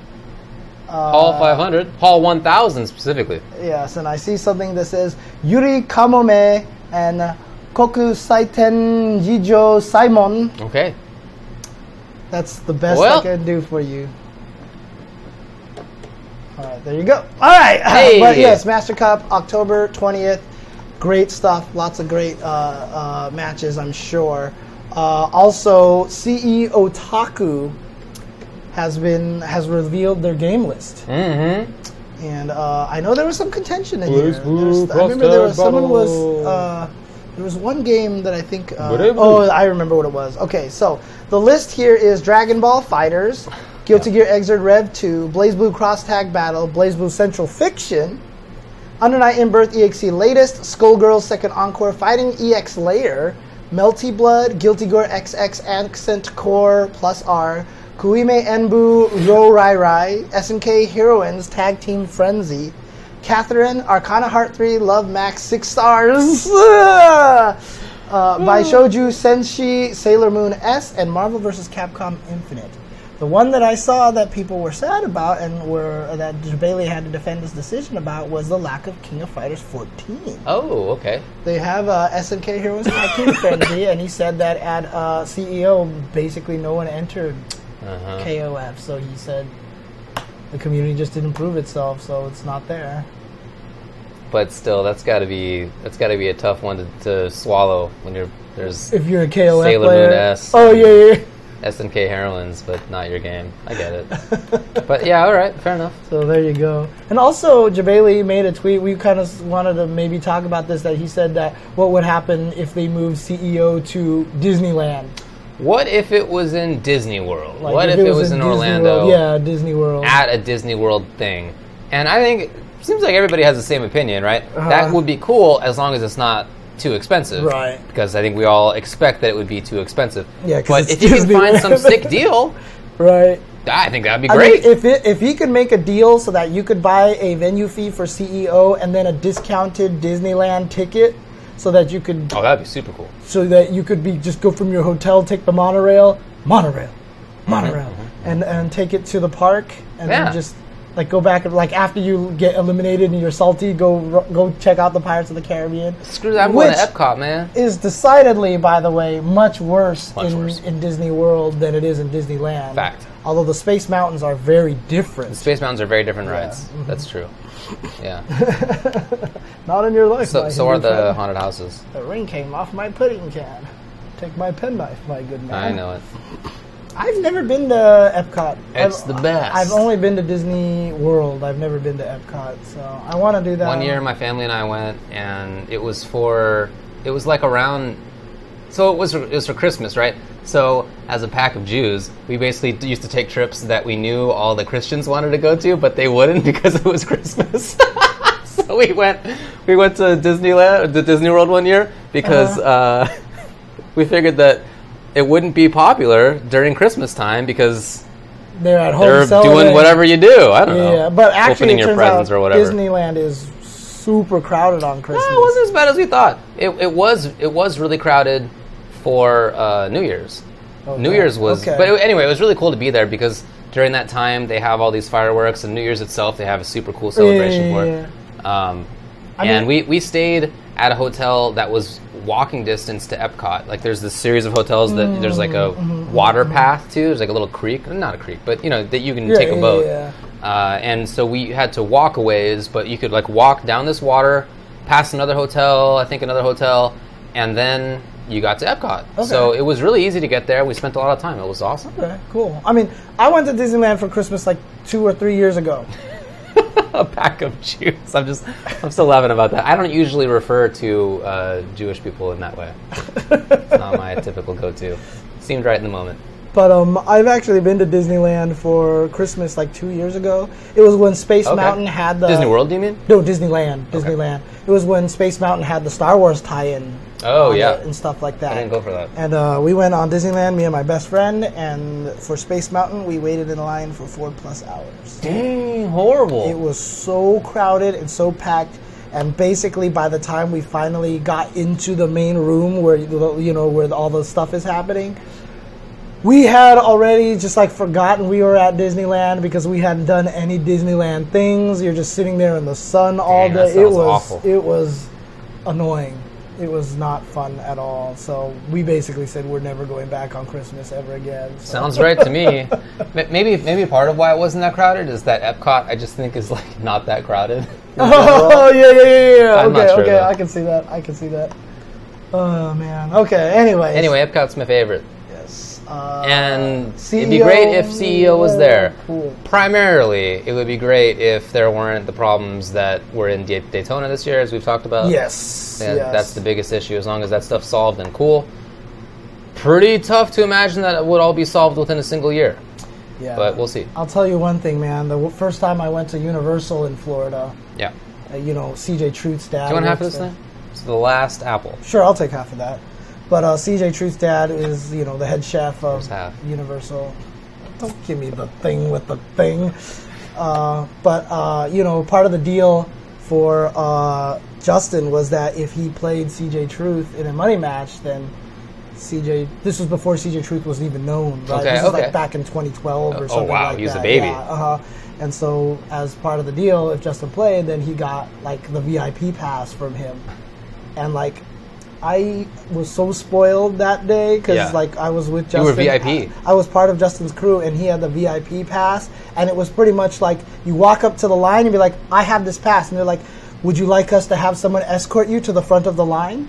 Like there was one roller coaster that had no fast pass, right? Okay. We walked up and we're like, "Hi, we have a pass," right? And they're like, "Sorry, there's no fast pass for this one, right?" And he was like, "Oh, not fast pass. We have this VIP," and they're like, "Oh." Well, here, let us walk you to the front of the line. Wow. Like there, we didn't wait for a single damn thing, and I was like, I can never come back to this park Oh, ever again. for you. I can never come back to this park again, dude. It was the most ridiculous thing. That's It was the- crazy. pretty much the most ridiculous park. Were, were you at that I. Disney? I mean, were you at Magic Kingdom or what? What like park? Oh, it was Universal. Oh, Uni- my bad, Universal, yeah, yeah, Universal, yeah, because he works for Universal there. So Dang, that's that's mega top player privilege. yeah, it was pretty Mega crazy. Mega privilege. I mean, again, if you guys don't understand, CJ Truth's dad is like the man. In fact, Yeah. I have heard this story before, but CJ Truth's dad. I don't. I don't even know if this is like public knowledge or something. But Okay. like, I heard he's the one who got to make up the flavor for butterbeer. Sick. What? He's the he's the head chef for Right? Disney, yeah. so uh, that for, makes of I mean, sense. for Orlando for for Universal Studios. Yeah. Yeah. so I think he well, might. for Universal. yeah, Universal. I think he's Yeah, actually. So when Yeah, you he's the guys head chef. when you Or guys go anyway, there. And, and, and drink the butterbeer at, at, at, at all the Universal Studios, it's I think it's his dad who who, who got to make that for me. Well, so. it's too sweet for me. it's hella good though. I had like two sips and I was like, huh, that's it. Mm. I couldn't take it. I, I, it was good for those two sips, but then beyond that, Oh really? I just couldn't Okay, handle it. okay. Yeah. Anyways, Anyways, all right. CEOtaku will take place on September 21 to 23 at the Wyndham Orlando Resort. cool on Rosh Hashanah. Yep. Um. It's, it's true. Okay. Uh, some game news. Well, actually, um, I guess uh, Bandai Namco also announced that there is going to be radar events, Dragon Radar events, as part of the Dragon Ball FighterZ World Tour. Uh, these specially selected offline events from around the world will hold a spectacular prize for the victors, a free flight and hotel to any future Saga event of their choosing Sick. or the last chance qualifier for the finals. So these are basically their ranking events, I guess. But instead of getting points, it lets you fly to the events where you can win one of the Dragon Balls. But do you pick? I see an or in that sentence, and it doesn't seem to be an inclusive one. I wonder if they fly you to the next one or the one, the first one that you can go to, or can you just say I want to go to the last chance one? I guess you get to pick probably. Well, Canada Cup has been revealed. They will be one of these events. So uh, the second Saga event is VS Fighting. So that's going to be this weekend. It's- It's going to be a Saga event. So the winner of that will get a Dragon Ball. Who will join Kazunoko as one of the owners of the Dragon Ball? I still think if someone won all seven Dragon Balls, they should just win the tournament. Like they should just be able to wish be cool. and just say, you know what, I won the tournament. Like if you get all seven of them, because it's so unlikely, but if you do win it, you should just be able to just say I won, and then they, they everybody else plays for second place. oh, okay. So you still have a tournament, Yeah, but yeah, it's yeah. okay. uh-huh, uh-huh, uh-huh. No, I don't want to erase the tournament. Okay, That, was, that would be terrible. Okay. But if you if you got all seven of them, you should just get the first prize right away. So. Um, also, um, for, in terms of games, uh, at Evo, Su- Super Smash Bros. Ultimate will be playable there. It's playable at Ah. CEO, so it's going to be playable at Evo as well. Um, the Under Night in Birth EXE latest coming out on Steam. Right, yeah, yeah. Yeah. So you might actually be able to play it. I'll, I'll get it. Yeah, for sure. Because you don't even have it on PS4, right? You haven't even t- so you haven't even been able a chance to play it at all. I mean, I could have if I wanted to. Yeah, but I mean, but I mean that would require you to dust off the PS4 and, and, and stuff like that, right? So which you Some don't sacrifices I'm not willing to make. Yep, exactly. So that's actually really cool. Uh, Ono has revealed the schedule for Street Fighter V panel at San Diego Comic Con. Uh, I, I'm just wondering if there's anything going to be announced over there. What? I don't know if there's going to be anything. I mean, he, he has his schedule where he'll be signing Okay. Over there. With Blanka. But he says News 5 will be making preparation for SF5 AE's panel session at San Diego Comic Con on Friday at 2 p.m. Mm-hmm. So I don't know if that panel is going to come out and be like, here's some cool things and stuff I like feel, that. I feel like they must be saving it for Evo at this point. It's so close. Yeah, I would imagine. If there's so. any news, it's got to be at Evo. Right. Yeah, I mean, they can't. They got to reveal G at Evo or something like that. I can't imagine that they would I do think that's a good. else. I think that's a good uh, expectation. Yeah. Okay. Uh, also, um, Evo has revealed that they have a new uh, Qanba USA drone arcade stick, which is one of those little mini arcade sticks. Oh. It's really pretty. I didn't realize it was a mini thing. I'm pretty sure it's a mini one. I, I may be wrong, but No, I think I think you're right. Just looking at it. yeah. So here you go. Poof. There you go. Here's the Qanba drone. So like I said, it's a really nice looking joystick. Uh, and if it's a mini one, it might be cool for travel. Yeah. You know what I mean? Just to take this around with you and stuff like that. So That's cool though. It's an official Evo merch thing. Mm-hmm. It looks it looks really nice. I like the color scheme. Yeah, It's I like Evo. the color scheme. The shape of it is really nice and stuff like Yeah. that as well too. So Agreed. pretty cool. If it's lightweight and if it plays well, might be a really nice thing, especially for us as commentators. Yeah. We're not going to be entering, but just to bring a joystick and then. If I have an adapter, I can get the PS4 one. I can play it on. I can play BlazBlue Cross Tag Battle on the Switch. You know, that way. So it might actually be kind of cool. Uh, scroll down a little bit here. Sure. Go a little bit more. Okay, available to Evo 2018 attendees only. Ah, okay. So it's going to be available at the Gaming Gen booth. Got So you need to go pick Cool. that up over there. So there you go. Uh, this is also really cool. But uh, HiFight made his own little uh, footsie- footsies game, like a senior footsies called game. Footsies. Yeah, it's called footsies. So there's been Divekick, which kind of got expanded to much Yeah. bigger than that. But then there was like a senior footsies game, and Senior Footsie. yeah, senior footsies. But then he made his own, and it's just called footsies, and it's yeah. uh, it's basically two Ryu's, two Uh-huh. Ryu silhouettes. He they have he- crouching medium kick. They have close stand medium kick. Well, Akuma stand medium kick, I guess. Uh-huh. And Dragon Punch. and, And Donkey Joda- Kick. and Donkey Kick, which looks eight thousand times better than the Donkey Kick in, than the Donkey Kick You in know, Street Fighter Five. come on. But yeah, he has this little fighting game here. It's available on the Android store right now, by the way. But it actually looks it's. I want to play this really badly. It has whiff punishing. It Yeah, has- well, that's basically about whiff punishing. That's the game, right? right. And then like you can. he even made a balance patch for it, by the way. yeah, he just came out. Oh, look at that whiff punish. Ugh. Yeah, that it's a it's a good looking donkey kick. I mean, he, I think I think he just was like, all right, how did third strike do it? Yeah. right. And there's even like block meter and everything, and then you have to hit confirm the, the, the medium kick because all the special moves are super punishable. Yeah. And then there's one last special move. Ugh! uppercut the limb. Yep. Uppercut the limb. Yeah, I mean, hopefully he will put a patch in the future to add, uh, you know, story mode and arcade mode in there. But you know, that face that showed up. but it's actually really cool. I think it's kind of neat. But the cool thing about it on the Android is they show the same screen twice, facing two different directions. Oh. So you can actually have two people play Oh, on yeah. one phone, basically, and I Wow. think that's kind of cool. But you can play it online right now, I think. So he has the link. Oh, is it online? Yeah, didn't uh, I think because I saw, dude, in, in, in Europe they, they ran a tournament for it. Like they actually, they, I, I I retweeted like footage from like losers finals or something like that. Yeah, and you know.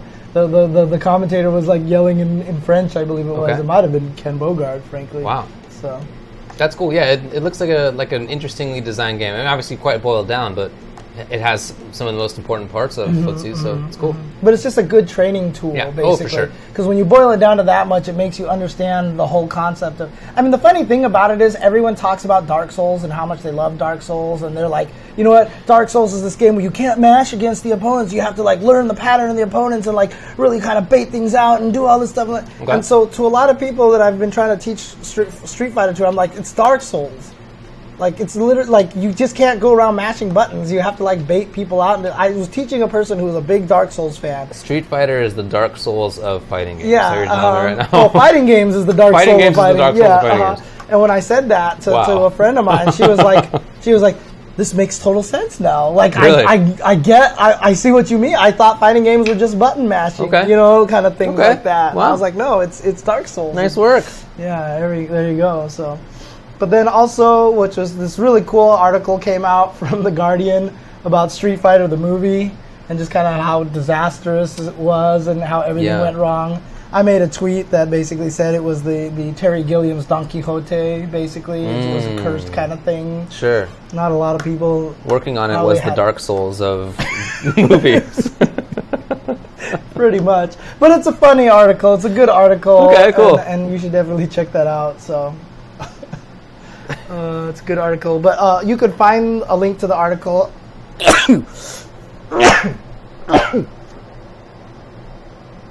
Excuse me. You can find a link to the article uh, on Shoryuken.com if you just go there and look up uh, Street Fighter the movie and Guardian. Okie doke. So, Very good. yeah. That's all I got. Some people have wanted me to address this uh, stuff that came up with Smash tournament organizers who wanted to ban a person who was accused of harassment. Have you read about this at all? Oh, I think I heard something about that was happening, but Yeah. I didn't know there was any drama, any extra drama to it. Just that they posted up that they were considering doing so, but I mean, without naming names, or they didn't name any names. Uh, they didn't want to run the risk of him, whoever they're banning, suing oh, them. I think I do remember seeing the comments about that. So the yeah. question is, can they ban somebody from entering? and can that guy have any legal Does he have recourse? Yeah, right. yeah, Yeah, yeah. uh, uh. Uh, it turns out that that is, from what I've read, that's somebody in Canada. If that's accurate, then I'm not going to know enough about it, right? Because the laws okay, are. okay, I mean, the laws are surely similar, but but they'll be different to to a degree, Mm-hmm. and they also vary. That kind of stuff varies based on state and even locality. Okay. Different cities can have different rules, even so. It's it can be it can really vary a lot. But as a general rule, a private event can limit whoever they want, can can Yeah, prevent entry for whoever they so. want. Yeah, yeah, yeah. I mean, Uh, that's not always the case. There are exceptions. For example, for uh, if you're trying to, to prevent people from, people from coming in based on race or sex or nationality or whatever, Oh yeah, yeah, yeah. Okay, okay. not okay, allowed. okay, There are some other rules, like for emergency personnel and you know things like that. Yeah, but yeah, yeah. but as a general rule, you can prevent people from coming in if you want to prevent them. So they could say to anybody, basically, you can't come in. Uh, however, what what they are also concerned about is that this person might sue them for defamation, which is a different story, claiming that they are Uh, hurting his reputation. that means they Yeah, if if if they ban him in a way that's like, we're banning you because you did harassment, right? And he claims that he didn't do harassment or whatever. then then he might be able to sue them for defamation. So I think that's pretty easily avoided. All you do as the organizer in that case is say nothing about why you're banning the person or making no announcements as to we ban this specific person for this reason.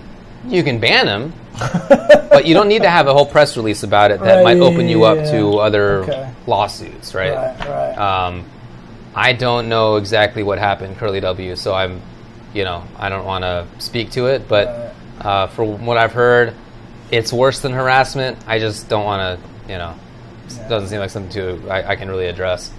Uh, Yeah, uh, did you hear about what Mandalay Bay did earlier? They kind of Oh. like countersued like a bunch of the victims, so they Yeah. can't be sued and stuff. They basically were a bunch of jerks. uh, So- it's pretty standard, to be honest. I mean, it's it's not nice. It's for Uh-huh, sure not uh-huh, nice. right. But it's pretty standard legally speaking. What they did, as far as I know, I haven't looked into it super de- detailed, but it sounded to me like they just uh, uh, like countersued for venue reasons, Right. Um, to try to make it so that it could be all in one place rather than that they'd have to travel around to a million different spots. So I mean, that's not nice to do, but I get why they would do it as somebody who wants to try to defend a whole bunch of different things. Right. But do you feel like, would you want to just say then screw Mandalay Bay and go do go somewhere else? That doesn't. Not, no, not really. really. That Okay, doesn't seem okay. like it's that. I mean, to like be honest with you, I one of the biggest problems with it, honestly, is that there is no other good venue. We would go back to the convention center kind of thing. Keep in mind that the only reason why we got to Mandalay Bay last year is because they built a brand new ballroom that was gigantic enough. That's right. Because before that, there wasn't even a ballroom big enough on in on the strip. Right. Unless you guys are willing to go back to Red Rock or Green Valley Ranch or something that's off the strip, which I don't think anybody wants to do. So Yeah, or back to the Vegas Convention Center, which right, is uh, which wasn't as great. giant so- and then not not a good spot. right. So, uh, unfortunately, I think Mandalay Bay is a pretty good location right now. Me too. Yeah, I mean, again, uh, unless I've read the wrong stuff, it sounded to me like it was not like out of the ordinarily bad. it was like okay. a very Standard- typical kind of business thing, decision. right, Yeah. Okay. Okay. And again, not not nice to do, but like uh, understandable, I guess. Right. Yeah. Okay. Okay. All right. Uh, that's all I got. Uh, I guess if there's anything else that you want to add on to, or any any other strange. So, like, this- I went on enough tangents today. This so- guy could sue still, right? The so if he can basically sue for anything, like there's more or less. Right. Uh, question is, what's going to happen if you do? So if he sues to just be like, I need I need entrance. You have to say I'm. You're preventing me from making money because I can't go to tournaments Right. anymore. You're harming my business or whatever it is. Right. Um, I just I feel like almost whatever thing he would try would just basically get thrown out Okay. Just a very quick decision on the part of the tourn- tournament organizers. It's not something it's, that I'd worry crazy. about too much. Like, there's definitely something to be said about this country as a being a uh, Oh. law- lawsuit, co- uh, hung, you know, happy country. Because like even like back at my last job, I, I actually found out it's very hard to get fired. Like it's almost impossible to get fired. Most of the time when people get let go, it's a layoff or a riff. And they always have to have that kind of excuse to let someone go because if they ever fire someone, it's so easy to sue. Like one person actually got fired because they just never did their job and all these other things like that, and they came back and sued the company because they said the manager was like hitting on him and like he rejected him and that's why he got fired. It's Yeah. like it's really weird situation. Well, so it's like I would suggest that that happens very rarely, but Mm-hmm. that maybe in sort of as a general thing in the economy that happens very rarely. okay. There's businesses and biz and industries where that happens more often. Mm-hmm. I'm not sure if programming is one of them, but maybe.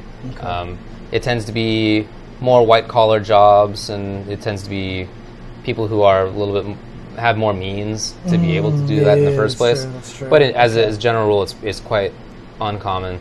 Um, there's really, you know, there's a lot of talk about how much litigation there is in the country, but it's not like some outsized amount. Okay. okay. It gets covered a lot, but uh, and I guess it should be, but it's not a ton to be honest. Okay, so in other words, it just it sounds like it, but It it's certainly really- sounds like it, Okay, yeah. but it's, It's not- nothing. It's, okay, that's that's a Not good. like mega that's a, common. good uh, thing. To I, I, I don't make my money like that. I'm not a litigator, so I don't. Right. I don't take people into court. I've never been. I never practiced law in court. Probably won't. You can't handle the truth. Yeah, I'm the guy who makes the deals in the first place, and I try to prevent litigation by making Right, deals that all the okay, sides care okay, about and will will abide by. I want to see you do your Tom Cruise in there. you My know. Tom Cruise. I mean, when I negotiate a deal, sometimes I got to be a jerk about it. Right, right. You know, but that's rare. You, I want the truth. You can't handle the truth. Exactly.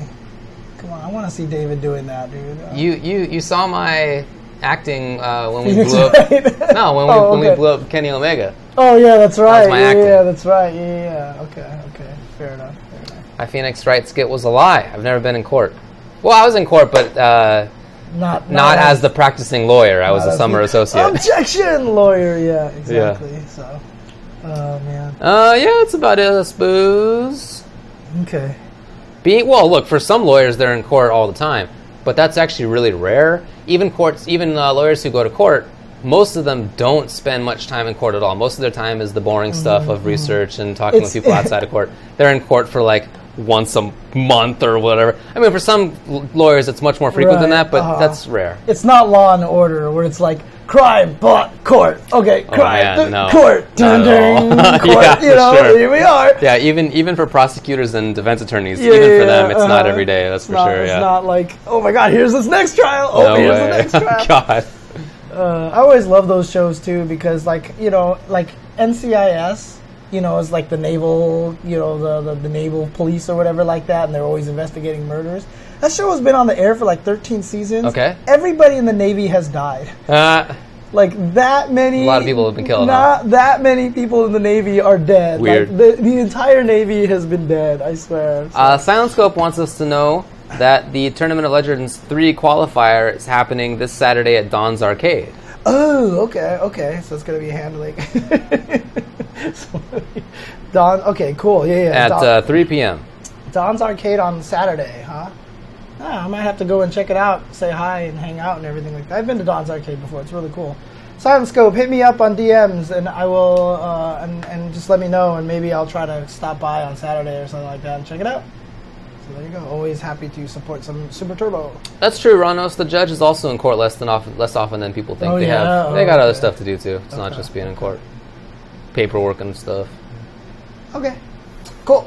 All right. I don't like Law and Order. I don't like law shows in general. I think they're basically Law- badly done. Law and Order SVU was really good. That was probably my favorite one that I watched. So I just feel like every time I haven't seen that, but every time I've watched a law show, it just gets like it just gets it wrong. Like it's just not Oh yeah, how yeah, it yeah. I mean, that's, you don't. I'm, I'm not watching it for accuracy. I just like I thought Mariska Hargitay was a really good actress and Oh, stuff okay, like that. Her character was really good. And, like a really nice, strong female character that's lasted that many years on TV and stuff like that. So yeah. But in any case, uh, actually, funny enough, I don't watch that much TV anymore. I don't watch TV at all. I used to watch I don't TV a lot back when USA had Psych and like Burn Notice and White Collar and shit like that. I used know to- one of those. yeah, I know. I used to watch the hell out of those USA shows, and then I would always have Law and Order SVU on TNT in the background or whatever. Now it's just tennis is on the background. Dang, really? Wow.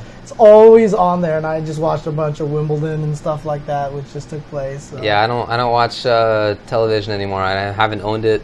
haven't had cable in probably three, four years now. Oh dang. Uh, I don't feel like I miss anything. I just watched uh, Ken Burns' Vietnam documentary on Netflix. Okay. It was, you know, it came out on PBS a while back, but I didn't catch the whole thing. So I, w- I watched all of it, including what I had previously seen, as well as the rest of the episodes. Very good. Very good indeed. Okay. And I'm also re-listening to the Hardcore History series on the fall of the Roman Republic. Very good, also. Recommended. You're, you're a documentary. That's that's it. Yeah, that's all I watch. Uh, what do I watch on uh, Netflix most of the time? Oh, sorry, it's just all the Marvel shows. I'm, I'm just a big Marvel fiend, and I'm currently watching uh, Cloak and Dagger on. Mm. That one is definitely interesting. The Okay. last episode was actually really good, though. So, anyways, I think that's exciting. Okay, come on. uh, at. I think it's very interesting. Am I gonna play Octopath Traveler? I don't know. I'm I hear so much about that. Dude, I I've heard very good things. I know I would love the game, okay. and I know it's also a long game, Okay. and I, I that's why I'm scared of it because I Well- just, I, th- I know I would love it. I'm the same way with the new WoW expansion. I ain't doing it. I ain't doing it. Okay. Uh, the Vietnam doc is called, I think, just it's either called Vietnam or the Vietnam War. It's like one of those two. It's very, it's like straightforward. self-explanatory. It's very yeah, straightforward. It's like nothing okay. weird about it. But it was on uh, Netflix. Netflix, Okay, yeah. Cool. Ken Burns Nice. documentary. Who's The other thing that's on, the other thing on Netflix that I would totally recommend to everybody to watch is Aggretsuko. Like everyone should definitely Is a what? watch it. Aggretsuko, Okay. which is the Sanrio cartoon Oh. about the little girl fox who's like a young adult who hates her job and like, Okay. and basically um, uh, takes out all of her anger by singing death metal in karaoke. It is pretty much one of the greatest things ever. Anyone who's actually seen it knows that it's amazing. Like it is. I watched it and I was like, "Why does this speak to me so much?" It's so, dude. Exactly. Muckmaster says Aggretsuko is too real sometimes, and it is definitely true. Oh my god, it's so funny. It's so good. So. Oh yeah, Flotas, the hardcore history on Genghis Khan. That that one might be my no. My favorite is the World War One one. Here's my ranking. I would say the World War One one, then I would say Genghis Khan, and then I think I would say World War Two. But they're all good. They're all good. And we, we are trying to catch up on uploading everything to YouTube. So no Yes. worries. Apologies that everything has been going so slow, but we will get those soon. So all right, you want to skedaddle? You want to go play some more BlazBlue cross tag battle? I played some right before the show started. Actually, yeah. I Did you was- get dunked? Uh, I got dunked by, like I said, the guy who won CEO, right? And then Come uh, on, Fame '96. I played a few people afterwards that I was on the level with, and I, I was winning finally. Sweet. But, you know, I definitely know I have a lot of work to do, and you definitely do. I mean, I don't believe in always playing people who can dunk you because I don't think that's productive at all, especially in games like this because you just get bodied really badly. But, like, you definitely do build up bad habits playing against other people. Like, Sure. you just learn to burst every single time Sure. right away, and people aren't punishing you and stuff. Right. But at the same time, it's fine if you are aware of that, right? And I, I, I learned that very quickly when I played against good people. But then that also emphasized to me how much I need to learn it, and so like I started, I'm starting to punish it a little bit. But man. There was one guy I played that I could never trip him up on the timing of it. Like I burst in like 80 different locations and he counted it every time. I've actually found that when I'm doing a combo, I can't do the two thoughts process at the same time. It's thing. just like KI, right? Like you just have to be aware of it constantly. Right, and that's the weird part is like as long as I'm thinking about bursting, just in case he, I mean, to call and assist if he bursts, I drop all my combos. I like my brain can't like, Oh, you'll get there. and it's weird. Because, I mean, it's it's it's like Marvel. I'm bad at games with assists, which is why like MVCI was actually easier for me because it wasn't as much assist. You were always fighting a point character. You know, it wasn't quite an assist kind of thing, but oh, I'll get there. I'll get there. Yeah, you'll, you'll do it. Has anybody hit you with round start, dragon punch plus assist call continue into combo yet? No. Well, well, well. Let me know when you want some of that action, huh? it's plus on block. Oh Jesus. Okay, thanks guys for.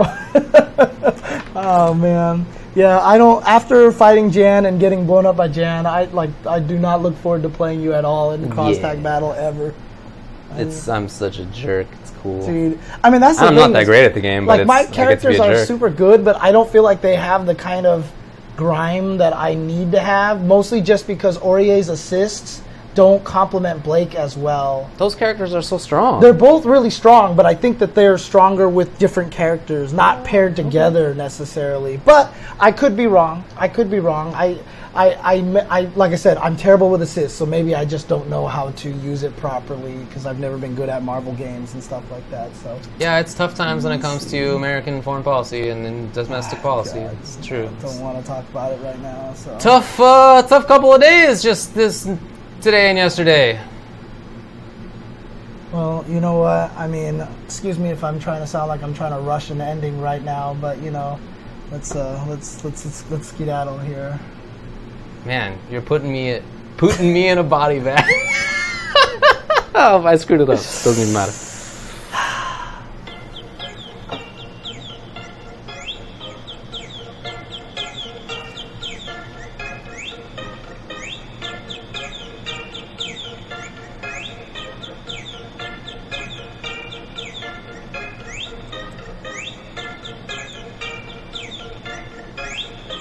Thanks, Shadow Boys nine six three. Street Fighter Five is better than Street Fighter Four.